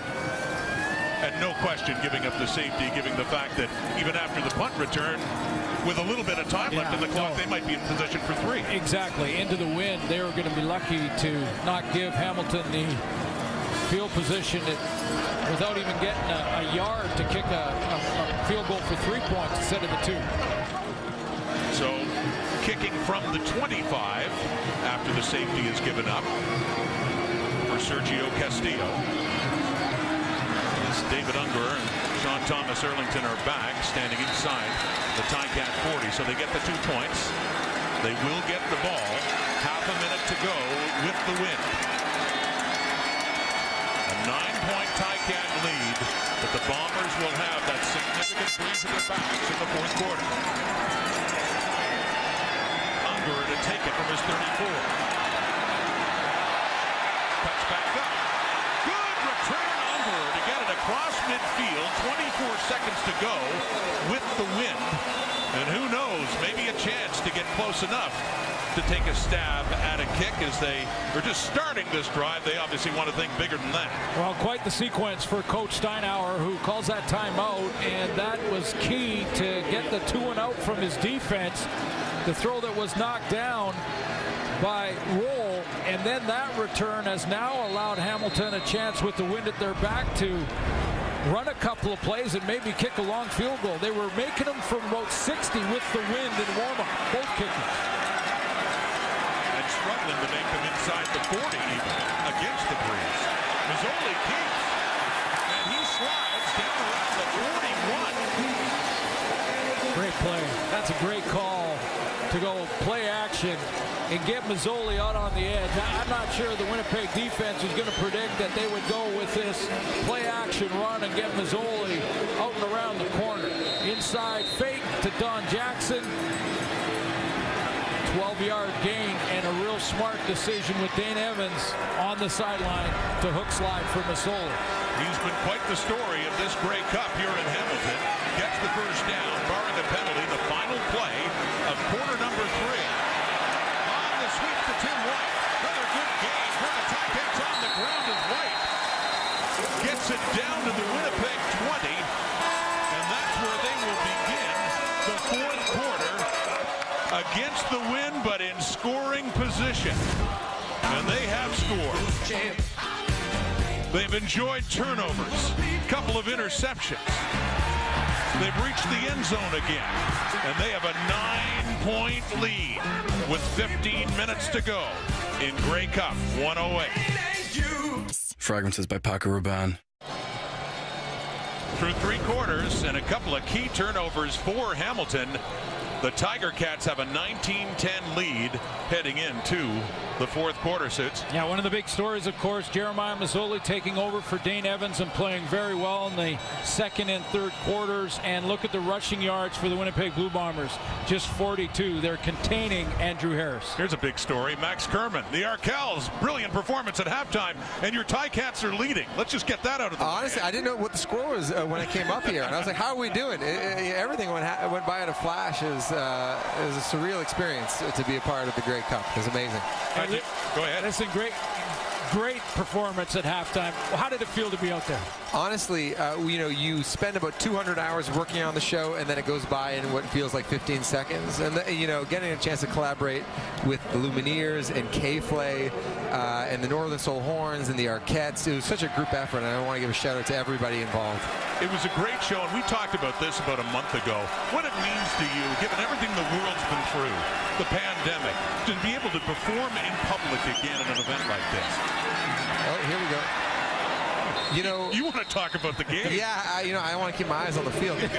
you know, uh, most working musicians haven't had a chance to do their normal job for two years, and we're kicking off a tour in February, and this is an amazing way to, to come back to live music. It's uh, a true honor to be invited. Yeah, tell us about that tour, the rally, right? Uh, yeah, we part uh, two. Yeah, well, well, the rally part two is happening at Tim Hortons Field. Uh, it was supposed to happen in 2020. Now it's happening in 2022, June 25th. But yeah, we're going to Vancouver. We're going to Calgary. We're going to Edmonton uh, in February. And uh, yeah, this is an amazing uh, opportunity just to play music again. Oh, here we go. Oh, let's go! Oh my goodness! That's the play call, right? Oh my That's goodness! oh my goodness always works, and the way Jeremiah Masoli's got it going, coming off the bench, keeping it there, and another first down for the Hamilton Tiger Cats. Why did he get brought in the game? I missed all that. We were getting ready. Dane Evans got hurt. He got hurt. He did. How's he doing? Uh, we don't know. I mean, uh, not, not well enough to get back into this game, and the way things are going for Masoli right Yeah, right now. up the middle. There we are. He's thrown a couple of touchdown passes and Lovely. down near first and goal. You've been a at Ticats a while. Huh? Oh yeah, I mean we, uh, you know, we went to McMaster University. We, we usually bike to the game. You know. Oh, here we go. Yeah, it looks like Dane's night is done, so it's going to be Jeremiah Masoli all the rest of the way. Down close. Don Jackson driving. He gets inside the five on a first and goal for the Ticats, looking to add to that nine-point lead. So one of the things I love about your band, first of all, great sound. I love the acoustic stuff that you put out. You call it the campfire, right? Campfire chords. These are songs you sing around the campfire, and that's why we wanted to bring the Lumineers. Because I'm going to be honest with you guys, our song "Quitting You" that we performed tonight was just trying to rip off the Lumineers. we were just trying to steal all their tricks, and then so we we texted them. We're like, "Would you guys want to play the show with us?" And they had a few off days, and they flew from Chicago, and here they are. This is big now. Here we go. It's a second and goal for Max Kerman's Ticats on the option. The toss to Jackson. And still not in. Adam Bighill coming across.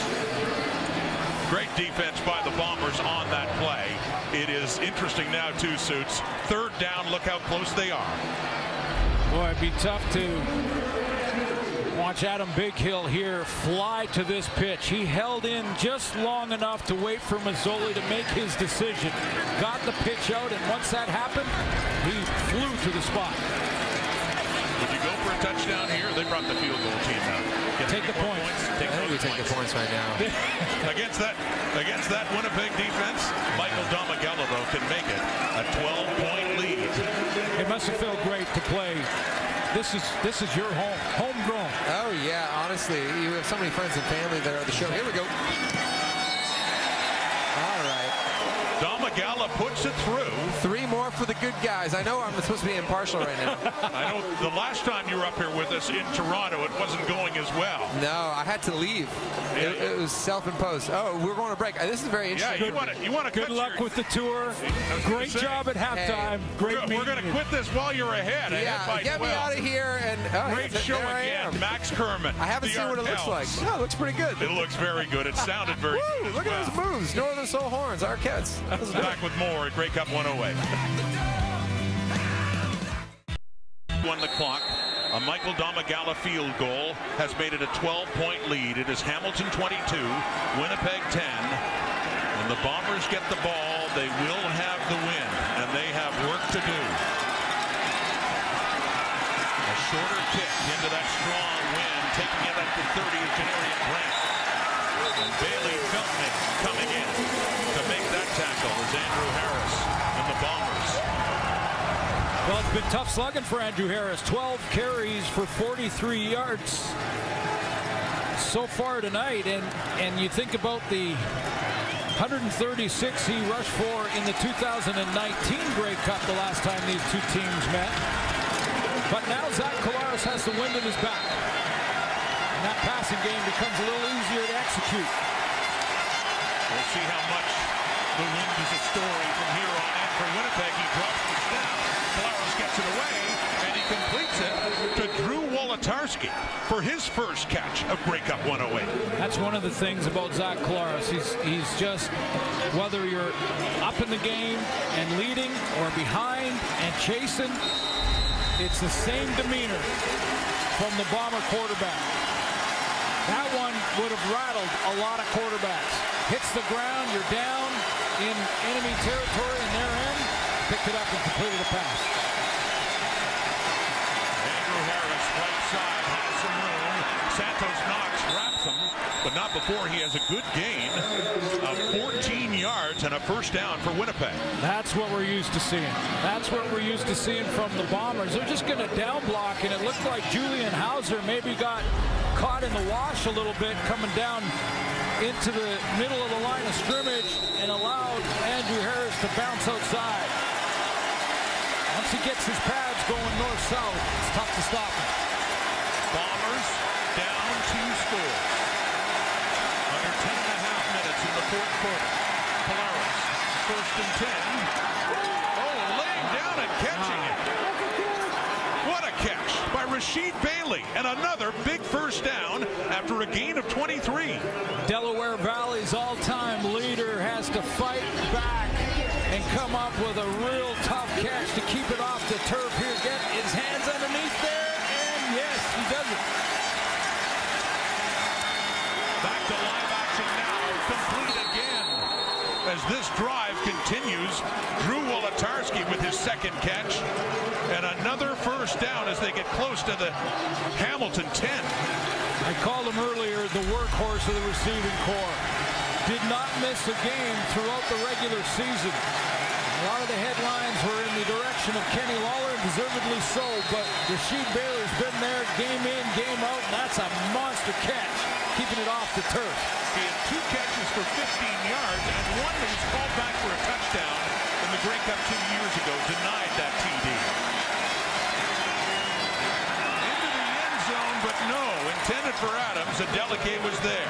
There's the make-up play for Adeleke. Remember, he got caught in the coverage in a one-on-one, and Bailey made a catch in the first half. This time, you know good players, all-star players are going to bounce back after they get beat once. They're going to come back and make a play on their own. He jumps this route by Darvin Adams, almost has the pick.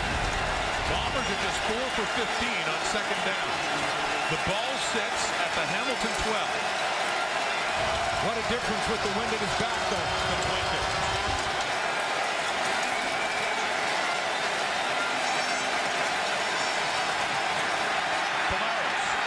Pressure. Flushed out. Hit as he gets it away. And a flag comes down. Pass interference against Jumal Rolle covering Kenny Lawler in the end zone. I'm not sure if it's against Rolle or it might be offensive. Offensive pass interference. Winnipeg number 89. That penalty will be declined. Third down. Yeah, Kenny Lawler was trying to fight back to the football, but he realized that Jumal Rolle is going to get there before him. Rolle, Rolle's underneath this, and he's going to grab the jersey and not let him get back to the football. That's offensive pass interference. And it sets up a field goal try to get it back. See Lawler grabbing that jersey rule. OPI. A chance from the 20 for Castillo, who stays perfect in the field goals, and they need it. It cuts that Hamilton lead down to nine. Still a two-score game with eight and a half minutes to go. Quarterback Dane Evans midway through the second quarter. Hit as he goes down. Jackson Jeffcoat there, and Steven Richardson too. And he is injured on the play. Taken off. Jeremiah Masoli had to come on. The quarterback switch, and you can see Dane Evans, day is done. It is a great Cup to win for Jeremiah Masoli if they can hang on. What a story that would be for the Ticats.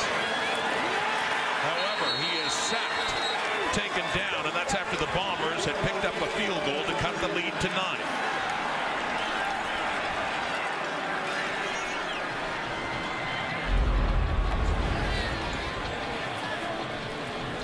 Was a stove. Boy, he's hard to block. Double team fights right through both Darius Ciraco and Woodmansey. Just ate up those blocks, didn't he? Great strength, low center of gravity, and a loss by the Ticats. As Masoli is sacked, it's a second and 16 halfway through this fourth quarter. Over to Jackson. Great play, and a flag comes out after by Kyrie Wilson to get Jackson to lose his balance.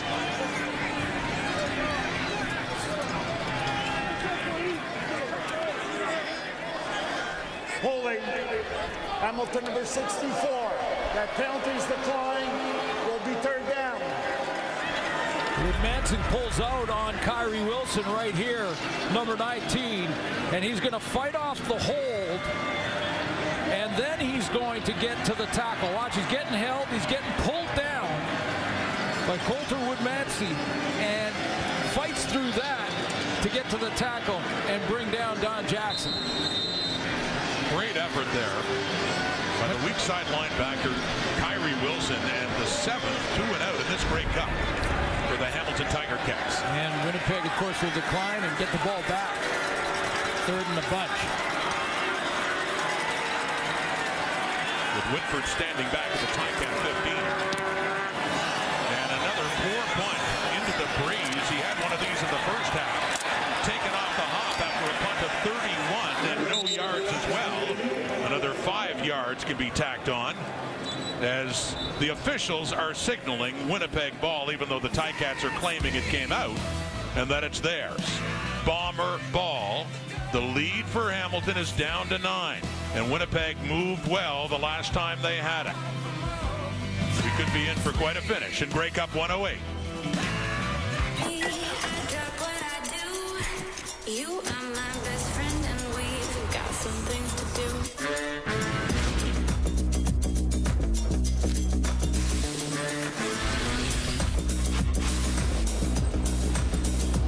Best adventures are the ones you share with others.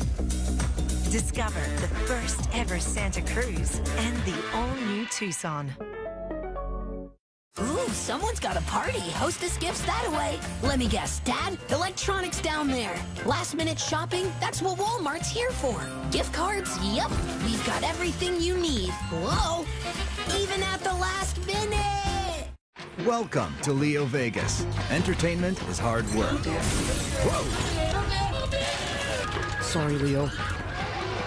See for yourself at leovegas.eu. King of Casino. Oh, we're getting close to that time, Suits. Isn't that a beautiful sight? Well, this is Grey Cup 108, and for the majority of those years, this has been the tradition. The RCMP, the Mounties often will take it right through the stands and let the fans see it. Now, this is a COVID year, so we've made some adjustments. But I have to fight off being emotional. When I see that cup coming down, backed up by the red colors of the RCMP. Collaros throwing and completing inside the 30. Winnipeg down nine. Wolitarsky having a busier second half now. Picks up his third catch. Yeah, the wind aided fastball to Wolitarsky on the outside. And this ball arrives as he comes out of his break. Curl, come back, slide into the middle, 19-yard gain for 82. First and 10. Hamilton 29. Over six minutes to go. Throws in behind the intended target, Darvin Adams. It'll be second down. Yeah, that's a communication. Darvin Adams turned out, took about two steps, and Zach Collaros thought he was going to just sit right in the hole. He was just going to get to that spot and turn around. And it might only be a yard or two. And that's why I always tell quarterbacks, aim small, miss small.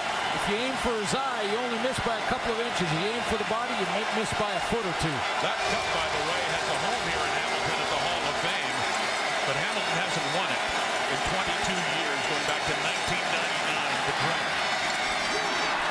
And Winnipeg, another big play to Nick Demski, who gets into the end zone. 29 yards, touchdown Bombers. And if the Ticats are going to end the drought, Winnipeg is not going to make it easy.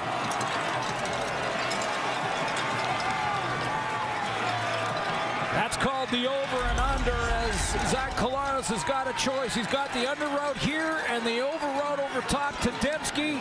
Left of your screen is where Demski starts. Zach Collaros now has a choice. Do I hit the under route and the crosser or I go over and hit that deeper crosser to Nick Demski? Demski, a nice move to get it in the end zone. Three plays, 48 yards. That's all it took with the breeze for Zach Collaros and the Blue Bombers the conversion from Castillo as well. And what was once a 12-point Hamilton lead is down to two with 5.33 to go on the clock here at Ten Field. Lots and lots of time in Canadian football. Five minutes is like five hours, and that's a great decision by Collaros to go to the deeper crossing route in Demski. Uh, and just like that, when they turn the corner, this is the, the, the decision by Coach O'Shea to defer with the choice in the second half and take the win in the fourth quarter. Now they're seeing the dividends of that decision. What a play to get to the end zone for Demski.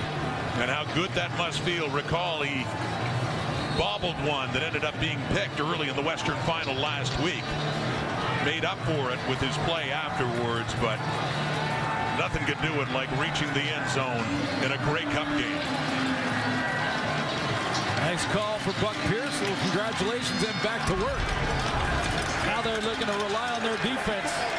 A defense that's been great in the fourth quarter throughout the regular season. Two-point lead. How big is that win now for Winnipeg? Tim White back for the kick, and it goes past the dead ball line for a single. So two points down to one point now. That is a strong breeze and a big kick by Sergio Castillo. A great decision back a few series ago when Steinauer, just before the half, remember when he took the time out, got the two and out, that forced the safety. That's why they had the two-point lead. Now it's down to one after that big kick with the win. And the decision, you look back on the coin toss, realizing how strong this wind is. Winnipeg deferred for the second half, wanting the wind in the fourth quarter. The Hamilton 35, Jeremiah Masoli, hanging on to a one-point lead in this Grey Cup. He completes it.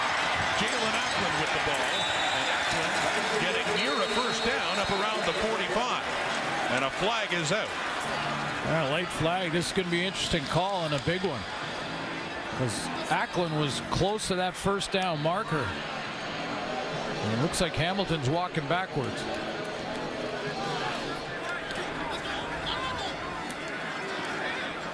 After the play, major foul, unnecessary roughness, Hamilton number 69, 15-yard penalty. It will be second down.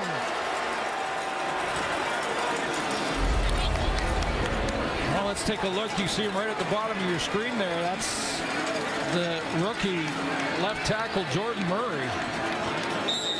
Bumps Winston Rose. Well, he's he's basically cruising the pile, and he, he hits a guy that's just standing by the pile. I didn't hear when the whistle went. This, this puts it in the hands. That's a defenseless player with his back down thinking the play was over, and Murray gave him a shot in the back. That was Winston Rose. So they had they had picked up a first down. So they're pushed back now to a second and 16, excuse me. The Hamilton 29, costly 15 when they were so close to a first. Brandon Banks. And he's taken down there by Nick Taylor.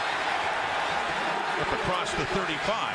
Still a long way to go for another first.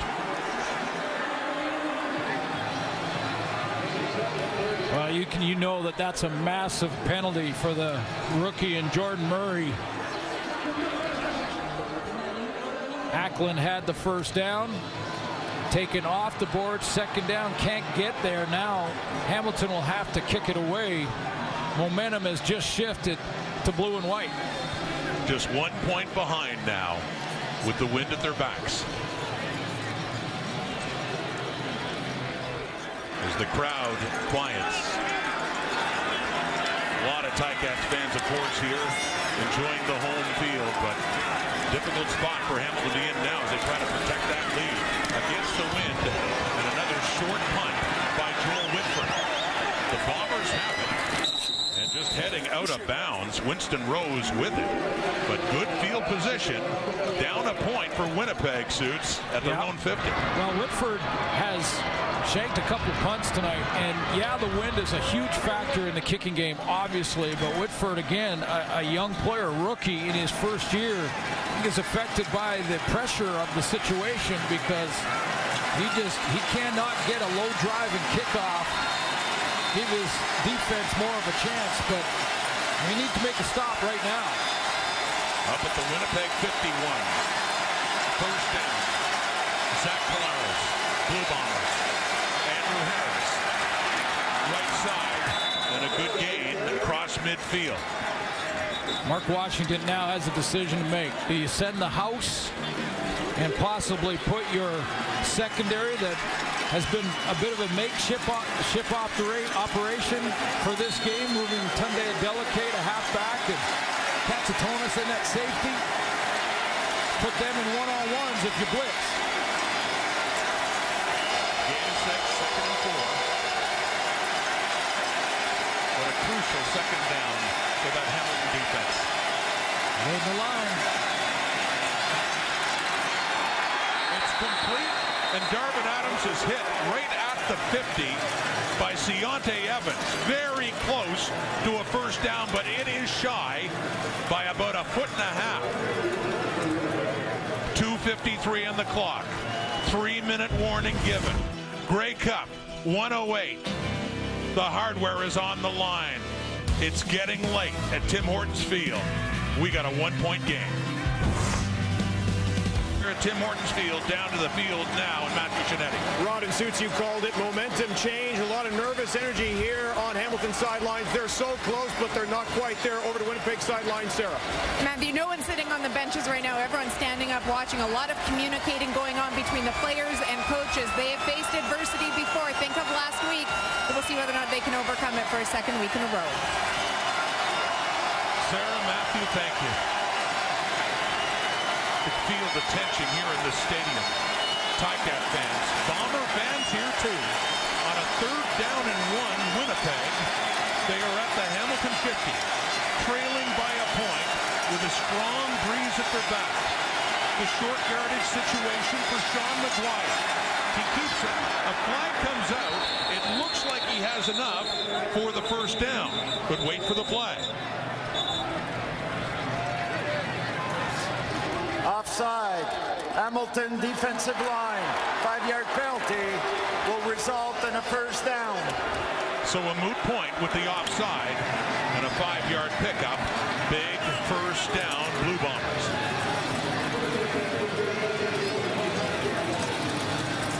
It wasn't movement on the offside, but one or more of the defensive linemen must have that hand looked like it was just in the neutral zone.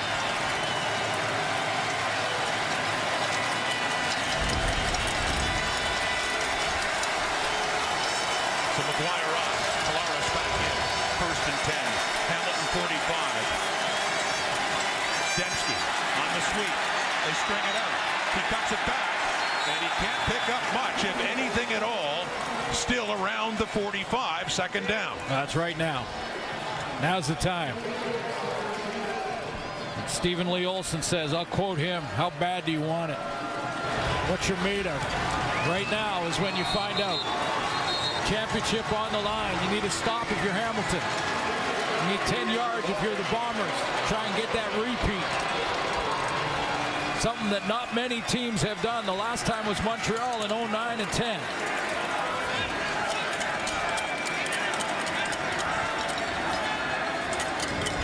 Nick Demski is the injured player, shaken up near the Winnipeg huddle. When you think of that win, Suits, it is a second and 10, so they're not thinking field goal yet, but if they had to, it would be around 52 yards, and Sergio Castillo in warm-up from that direction was hitting about 61. Yeah, and you think that even though a long field goal, you know, is is so difficult and low percentage that Michael O'Shea will have to do it. He can't he can't take the gamble to give Hamilton the ball one more time and then maybe never get it back. 228 on the clock. What an interesting, exciting Grey Cup this has been.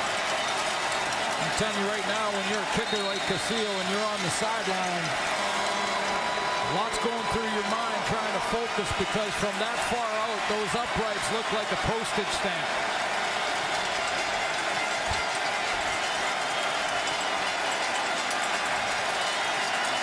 Second and 10.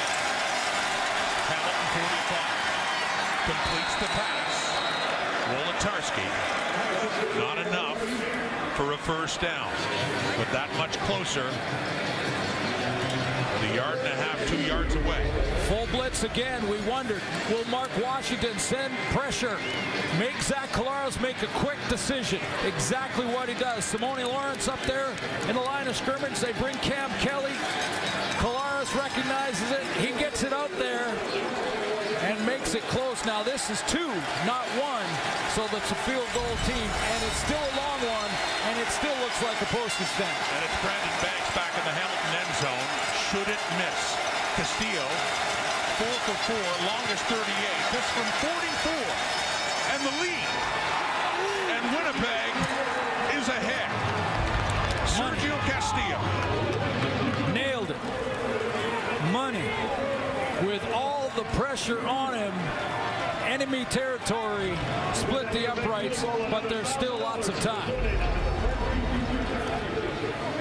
Sean McGuire on the hold. Ball down, laces away, spin it, get the offhand out of there and let the kicker do his thing. Money. And I said this before in the regular season, the worst team in field goal percentage in the CFL was Winnipeg at just over 62%. But Sergio Castillo is perfect so far. 100%, and that one has given Winnipeg the lead by two points, 24-22, with 152 to go on the clock. Now the pressure shifts to Michael Domagala for the Hamilton Tiger Cats. If Jeremiah Masoli can move the ball against the number one ranked defense in the league all season long, but they're not going to be able to kick the 61 55 yarder into the wind. It's going to have to get down to around the 30, but the pressure clearly shifts now to Domagala. Both kickers practicing against the wind from around the 35, and they were barely making it over. A 40-yarder would be daunting if this breeze continues the way it's been. Kicking off at the 35 with the wind at his back again. Tim White takes it and takes a knee. And a two-point game and an interesting decision for Tim White. Well, it becomes a three-point game now. The field goal, you still don't lose, but now you're going to overtime. And do you agree with that? No, I'm a little surprised. Yeah. I'm a little surprised. And not only that, but he had lots of room to run. I'm not sure if he got instructions from the bench to do it. But giving up a point that would, I mean, right now they're trying to get field goal range just to tie. So the Bomber lead is now three. Hamilton does scrimmage from their 35. Masoli. It's complete to Stephen Dunbar across the 50. That's a biggie. That's that gets you started. That's a hard throw to throw into the wind, and Jeremiah Masoli keeps the tip down on the ball here and and knifes it into it. This is this is the out. It's the short side of the field, but he's got to get them hips around and just knife it in there and get it to Dunbar on the sideline. That's a big one. To the 51, a gain of 16, Dunbar. First down, Ticats. Masoli off to the left, complete again, but nothing more. Jaelon Acklin is wrapped up and taken down. I think I think the crowd is still a bit stunned. Obviously, they're going to be quiet with their offense on the field, but lot of puzzled looks as to why that kick. Tim White gave up a single. A second and long.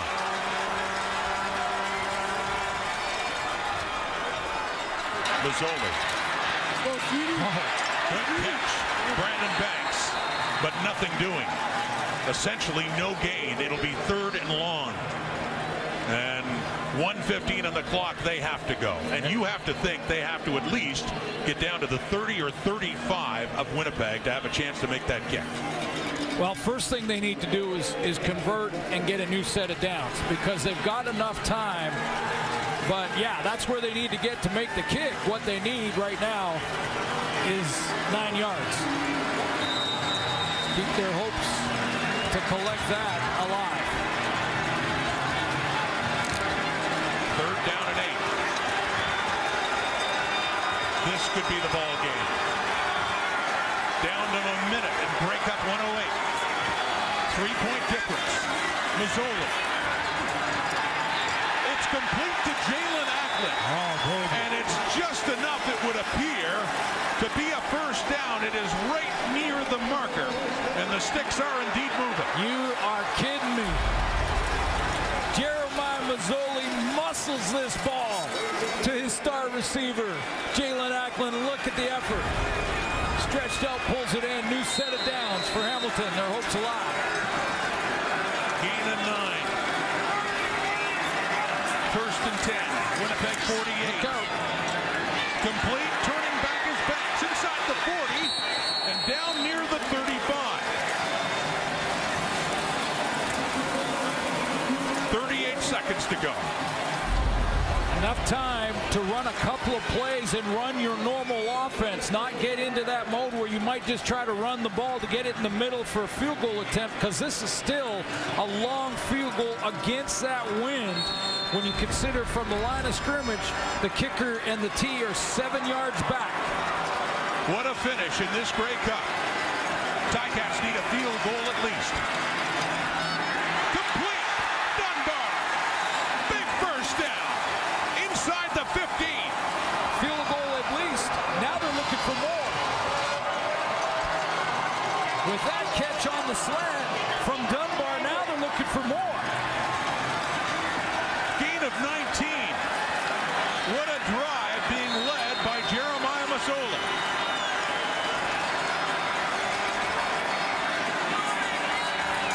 Clock ticking at 26. Handing off.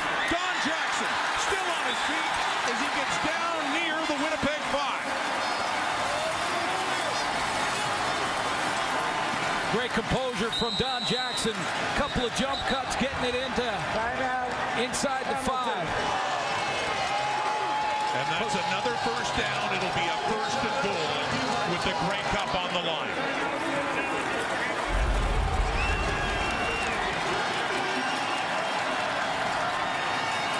Well, I tell you what, my thoughts right now are with thinking back to one of our colleagues, Chris Schultz, who in these moments would say, you look in the guy's eyes, are you prepared to do what it takes when the game is on the line?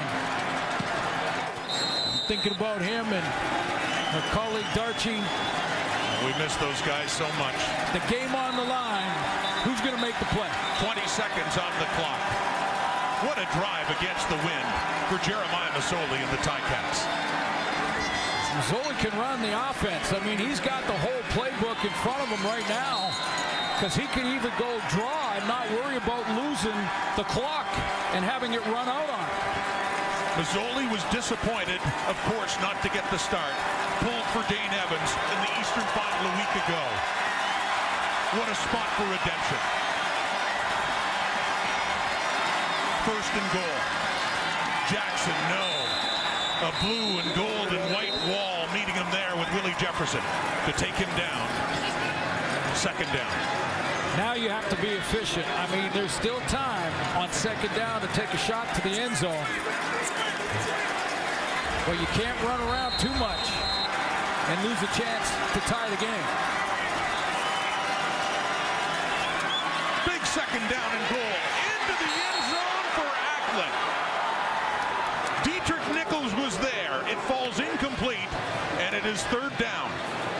Alford and Nichols, the two rookies in the secondary for the Bombers, had to beat out 27 other players in training camp to earn the starting jobs, and they have just been playmakers. Nichols gets there in time and knocks it away.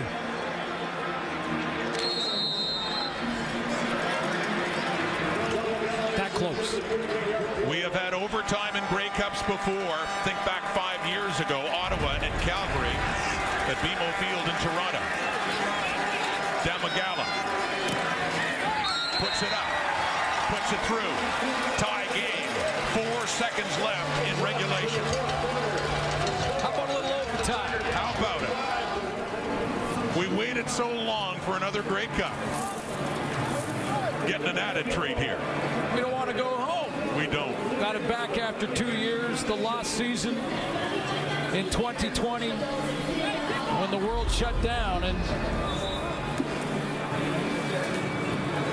the comeback here and once again the game has delivered that's how close Hamilton was to the go-ahead touchdown Deatrick Nichols the rookie making a monster play that close to effectively ending a 22-year drought for the Hamilton Tiger Cats with just seconds on the clock in the fourth quarter. I can't think of a better place to play the comeback season than right here in Hamilton. The Hall of Fame right here in the building. These passionate fans seen their team battle through a lot of adversity this season. Eight wins in the regular season, had to win two in the playoffs through Montreal and then in Toronto. What what a night. Yeah. A Ticat fan drinking from the cup early. It remains to be seen who gets to drink out of the real thing. it looks like four quarters won't be enough to find out. Janarion Grant. Play of regulation is taken down. Like 2016 in Toronto. Like 2005 in Vancouver. We have overtime in the Grey Cup. Winnipeg 25, Hamilton 25. In overtime, let's take a look at the rules here, Suits. Now the teams will play the mini games. Each team will scrimmage from the opponent's 35-yard line. Most of the time, the team that wins the toss takes the to play defense first. And if you score a touchdown, you got to go for two. So let's get to the coin toss to see how this overtime begins. Okay, gentlemen, same coin. Grey Cup logo will be heads, and a Grey Cup trophy will be tails. Winnipeg as visitor. Call it, please. Tails. Tails has been called. We've got a heads. Hamilton has won the toss. What do you want? You want to play defense first. So now you, you're going to be on offense. Which side you want to play the first mini game? Okay, so we're going to go that way. Winnipeg will have the ball first. So Winnipeg has it first. Hamilton had wanted to be on defense first, and they're going with the wind, as you heard Adam Bighill say. Yeah, the decision doesn't change. There's President Wade Miller and Danny McManus in the spotters booth, but the decision doesn't change because both teams play their offensive series from the same end. Right. So they both will have the wind with this choice by the Bombers, who did not win the toss. So Hamilton wins the toss in the mini game. They take defense first because then you know what you got to get. Right.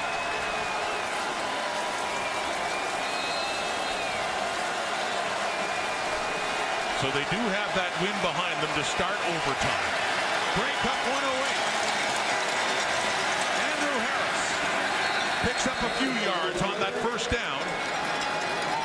They started at the 35. Now, if both teams are tied after the mini game, they switch ends and they go into the win. Because it would get especially interesting with the kicking game, wouldn't it? Exactly. Because right now, when you start on the 35, you're already in field goal range for at least three. 2016, 2005, and in 1961, the first one, Winnipeg beat Hamilton in overtime. Some movement, whistle blows.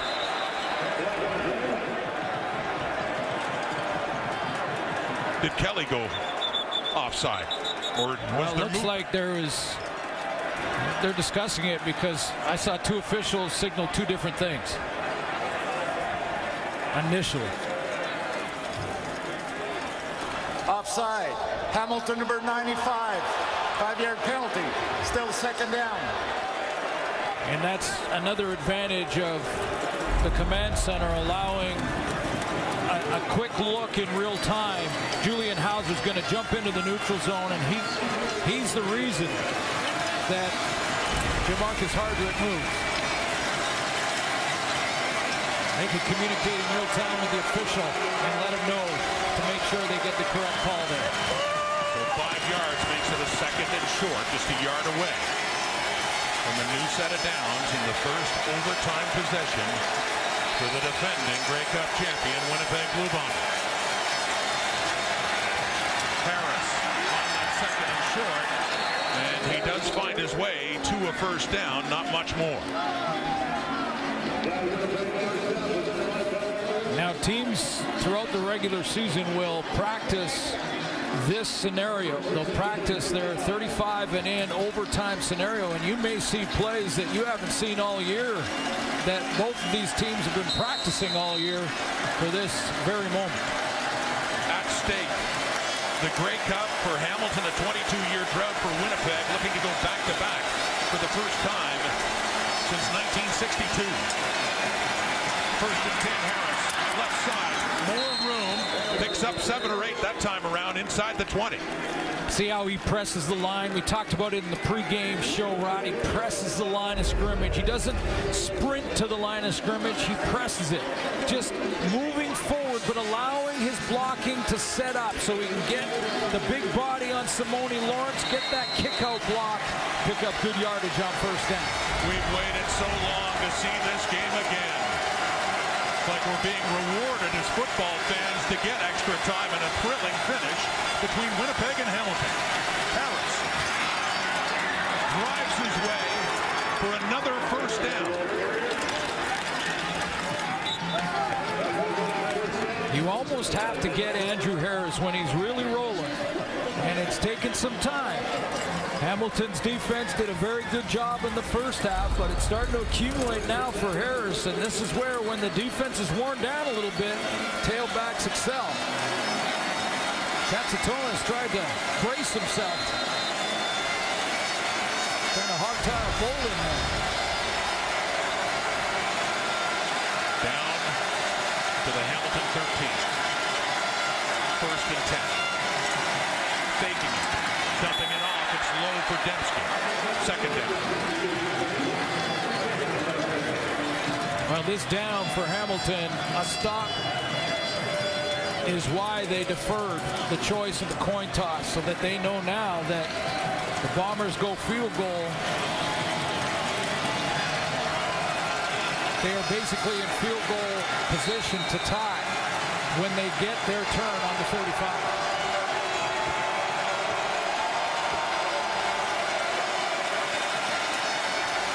Second and 10.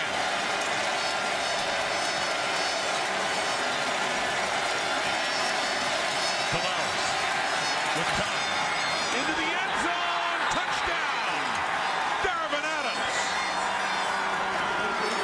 13-yard TD strike in Winnipeg's first overtime possession. And this is what Zach Collaros has brought to this Winnipeg Blue Bomber team. Since he signed in 2019, led him to that championship, is composure. He knew he had five on five up front. Hamilton went with five on the pass rush. He had his guys, five, and he trusted them. The offensive line up front, he waited, he waited, gave it another couple of seconds, and then hits Darvin Adams over the middle. They got to go for two.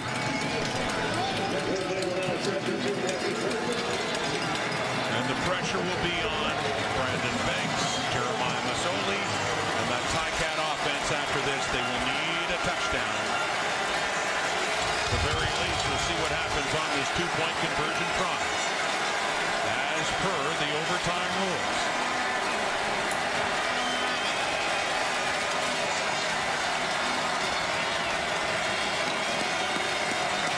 What a game.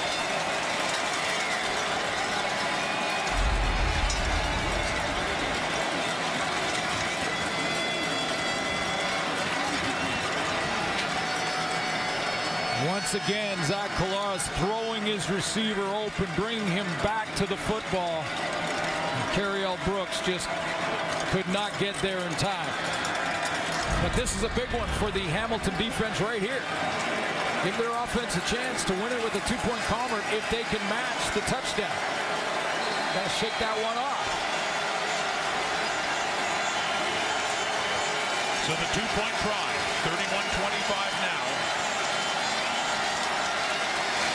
Collaros into the end zone and wide open to cap off that overtime touchdown with two more. Rasheed Bailey. And makes the task that much more daunting for the home side. Yeah, pressure clearly on the home side now. Because they need not only the major, but the two-point convert to extend the game. Let's take a look at the play because it looks like it's a bust that Collaros finds a wide open Rasheed Bailey in between the coverage. Adeleke there real late, and by his reaction, I would suggest that he's not even responsible for that middle zone and just a bust in concentration at a crucial time. So here we go. Hamilton needs a touchdown on this possession. Starting at the Winnipeg 35 and handing off to Don Jackson. Finds some room, gets some blocks. A flag comes out as he gets down inside the Winnipeg 25.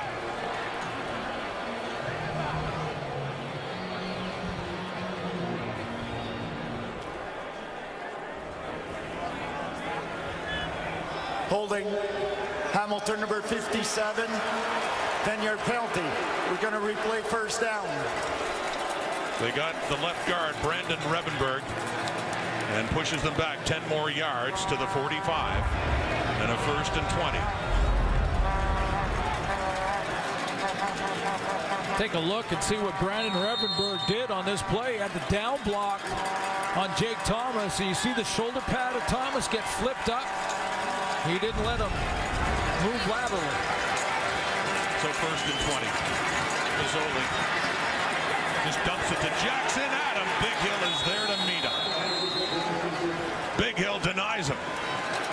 Boy, and that pocket just collapsed in, in just enough time for the Bombers to force Masoli to dump it to Jackson because he has a crossing route that's at about 10 yards, 12 yards that is wide open. If he holds on to that for another split second or two, he's got the crossing route in behind Adam Bighill.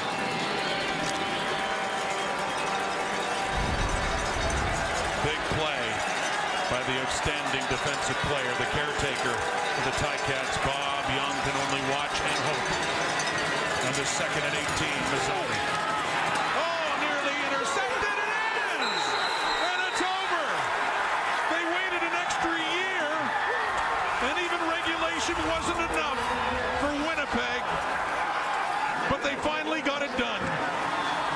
The Blue Bombers were the best before the CFL was put on hold, and the Blue Bombers are the best now. Back to back Winnipeg, Grey Cup champions 2021.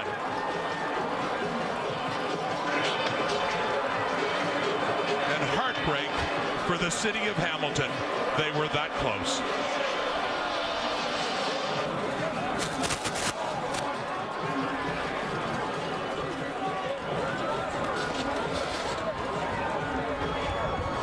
Stunned silence at Tim Hortons Field. Let's take a look one more time at the play.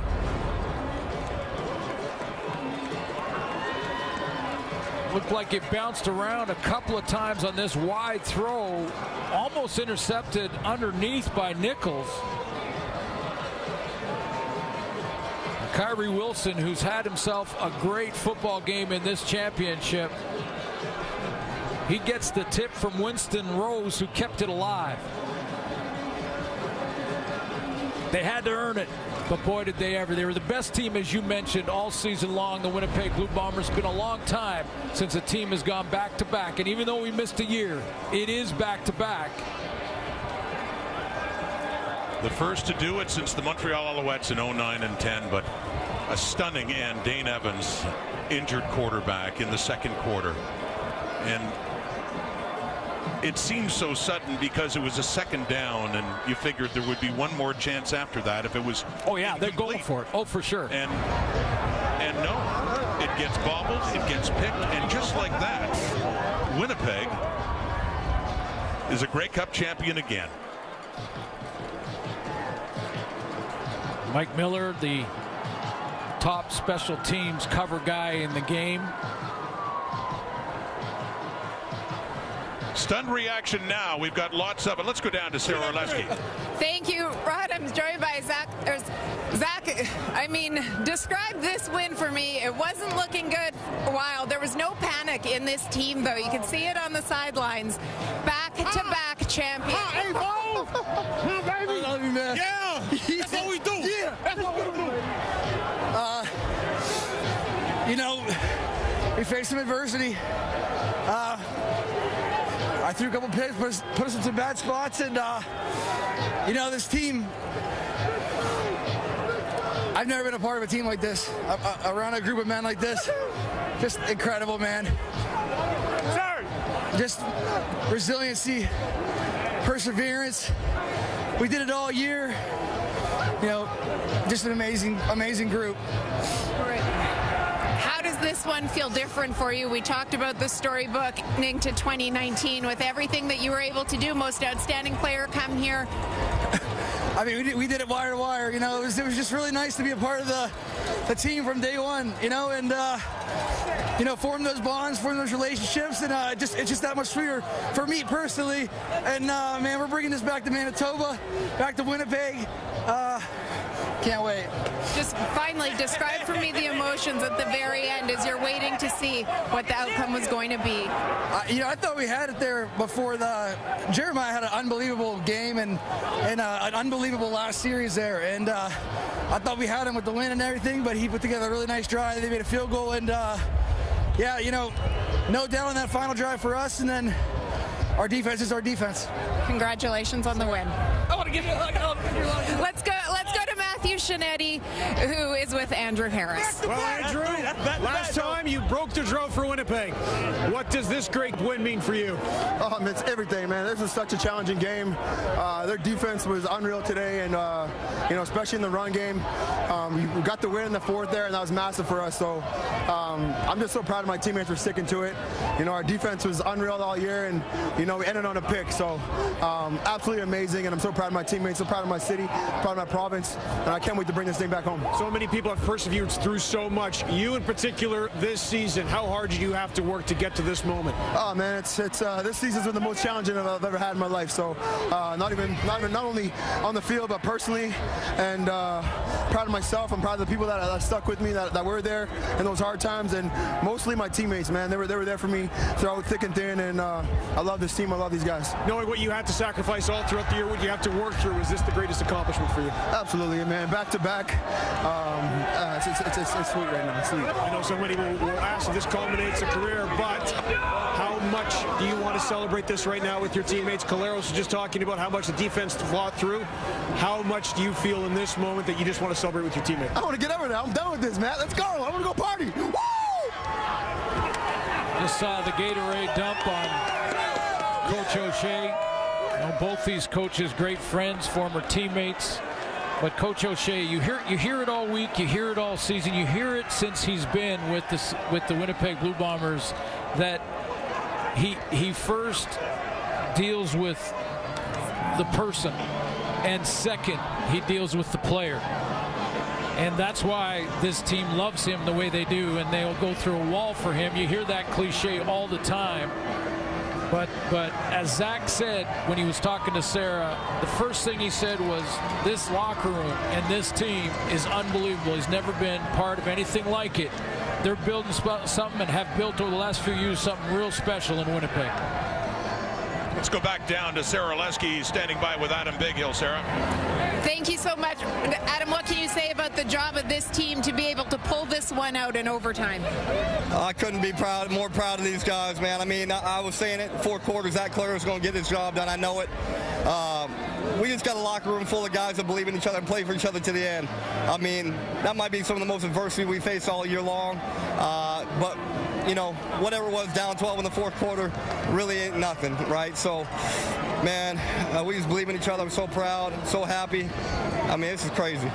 When you you know how difficult it is, obviously, to go as back-to-back champions. It's happened so rarely in the last 25 years in this league for it. How does this one feel different than 2019? Well, you know what? People were telling us we were at the top, and we were just focused on being being ourselves and taking it one at a time. But we knew that everyone had us circled on their calendar. Uh, you know, we came out hot. We played great all year. We showed that we were the team to be beat, and we showed that we were the team that couldn't be beat. And uh, you know, we just kept constant work of keeping humble and understanding what it takes to win. And that's what this locker room has got figured out, is that we know it takes work and we put it in every single day. And that's why this is so sweet. Congratulations on the win. Let's go to Matthew Scianitti with Willie Jefferson. Well, Willie, it's only done. This is only the third time we've gone back-to-back Grey Cup champions. This team dealt with the pressure of being the favorite.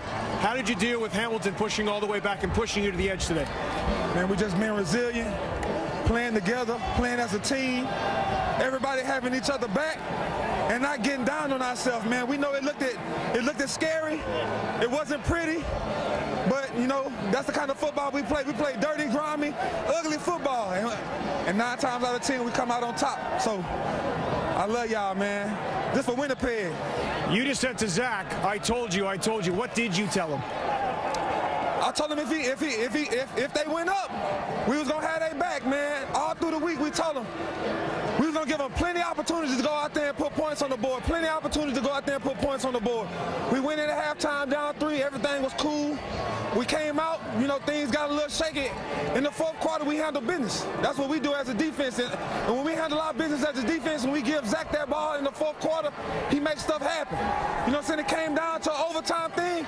When we we we got we got so much confidence in our offense. As a defense, they give us they give us the opportunity to go out there and shut the lights off on teams. That's exactly what we're gonna do. We're gonna go out there and shut the lights off. All season, all season long, how much have you seen your team persevere? What have you seen your team persevere through? Just adversity, man. Just trying to get over that hump. We know we know everybody thinks we the front runners because we came off the Grey Cup and things last year, but it's, it's hard to stay on top. You know, it's hard to stay on top, man. We Coach O'Shea and all everybody in the organization, in the locker room and things like that, they keep us humble. The players, the the, uh, the things like that, keep the young players humble. You know what I'm saying? Like this this was not easy, man, and this this was a team effort, and everybody put in so much work in the fourth quarter, especially in the fourth quarter, to stick their head in there and make a play for the team and not for themselves. I know you want to get to your daughter, Willie. Thank you. Congratulations. I love y'all, man. CFL football, man. Winnipeg, we coming back. Sara, to you and Darvin Adams. Thank you so much, Matt. Darvin, you know what it was like for this organization with the drought for so many years. We were able to end it in 2019. What goes through your mind now as you are back-to-back champions?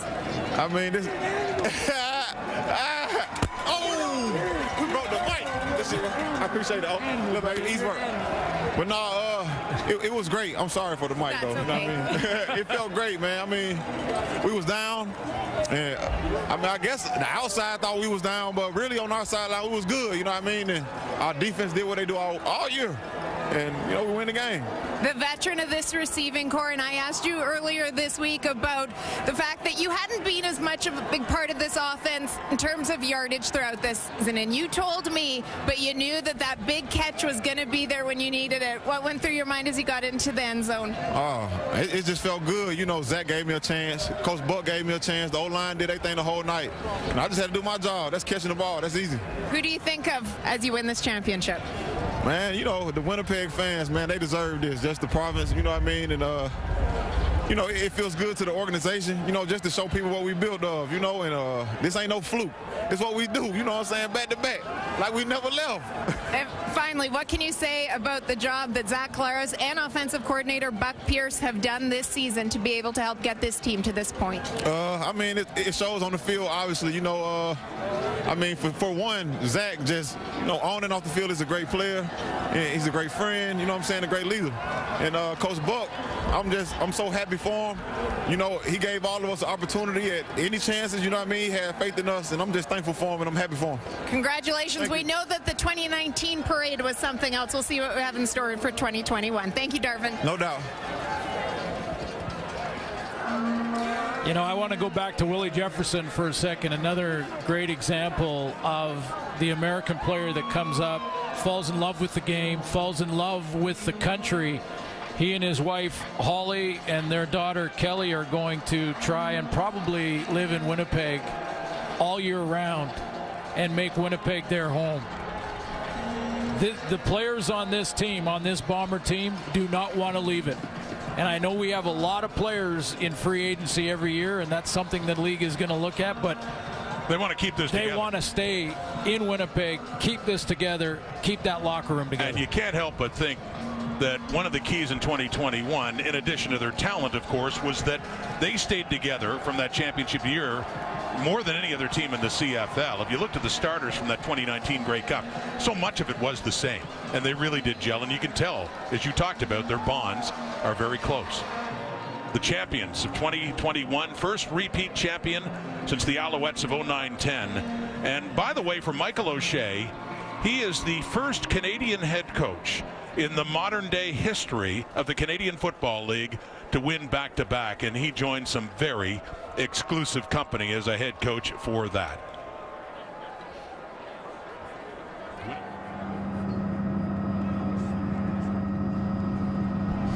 Welcome to the 2021 Grey Cup Awards and Trophy presentation. To present the awards for Most Outstanding Player and Most Outstanding Canadian, the Commissioner of the CFL, Randy Ambrosie, and your host, James Duthie. Thank you. And first of all, Hamilton, I know you didn't get the ending you wanted, but thanks for being such wonderful hosts. It won't be another 25 years before this game comes back here. The most outstanding player of the 2021 Grey Cup, Zach Collaros.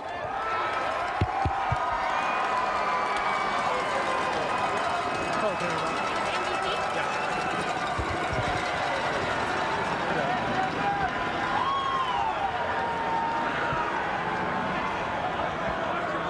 Zach, two years ago, you were the new guy, only in Winnipeg a few weeks. What does it mean not only to win back to back, but to win wire to wire and be the quarterback this entire season for this team? Yeah, back to back for this organization, for the province. Uh, just unbelievable. It's about the team, man. Look at these guys.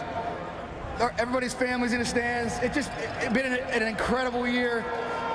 I can't say enough how much everybody means to me. I've never been on a team like this. I love everybody on the team. We're gonna party tonight, baby. Let's go. One more for you. You guys dominated in 2019. This was a tough football game. What was said down the stretch in the fourth quarter when you were down to get you back up here? You know, nothing needed to be said. You know, usually when I come off the field, you know, Willie Jackson, the guys are like, "Hey, we're gonna get your ball back," and that's that's what happened. And uh, you know, on offense, locked in, did our thing. Congratulations, back-to-back What a champions. team, baby! What a team! Look at these guys. Let's go! Let's go! Zach Collaros, the most outstanding Canadian of the 2021 Grey Cup is Nick Demski.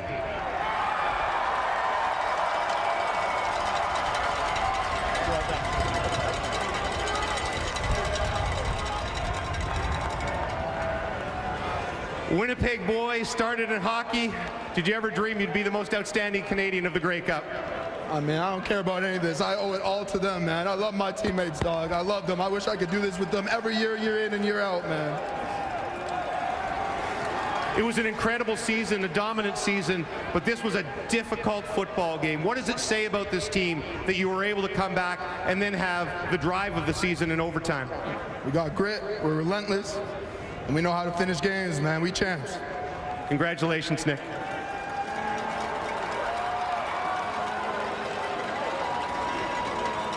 Commissioner, before we present the cup, after two long years, the canceled season, a shortened season, what does it mean to you in this league to get to this day, this crowd, and that incredible football game? Well, I'm going to start by just thanking the Bombers and the Ticats for putting on one whale of a show. All of Canada are proud of both teams tonight and thank them very much. You know, as far as what does it mean, it's, um, you know, the, the feeling of joy is just overwhelming that, uh, that we, had our, we had our bump and we showed our resilience and we've come back and we're going to be stronger than ever. It's pure joy and I thank all of these great players and all the great players from across our league. Now we get to look forward to 2022. Well, you have a job to do, and I'm going to let you get to it. It is time, Bombers. The CFL, its governors, its wonderful fans present to you the symbol of football and Canada. And this year, perhaps more than ever, of resilience and greatness. Nous vous la Coupe. It's yours, the Grey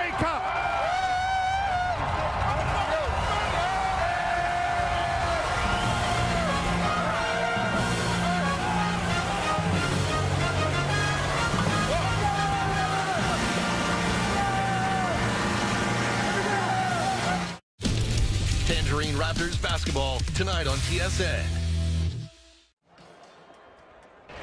Veuillez vous lever, retirer chapeau, tucs et casquettes et accueillez les membres des Forces armées canadiennes et la récipiendaire d'un prix Juno, Savannah Ray, pour l'interprétation de notre hymne national.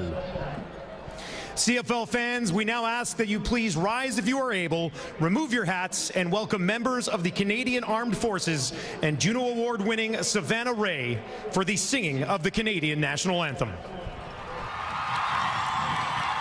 Oh, Canada, our home and native land, true.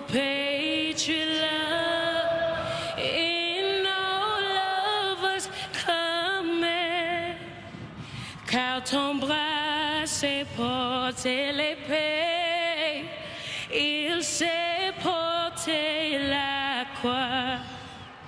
Ton histoire est une épopée des plus brillants exploits. God keep our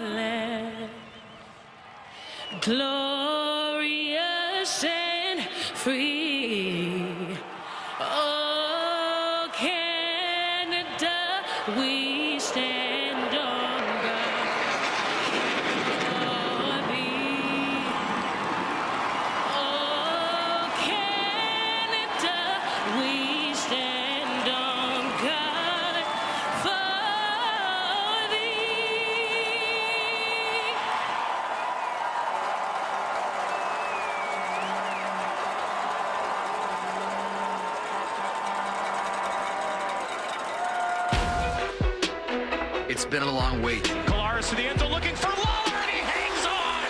Touchdown, Winnipeg. Are you ready, Canada? Completion to the end zone. Touchdown, Jaelon Acklin. Evans with the strike. The kickoff. The kickoff is next.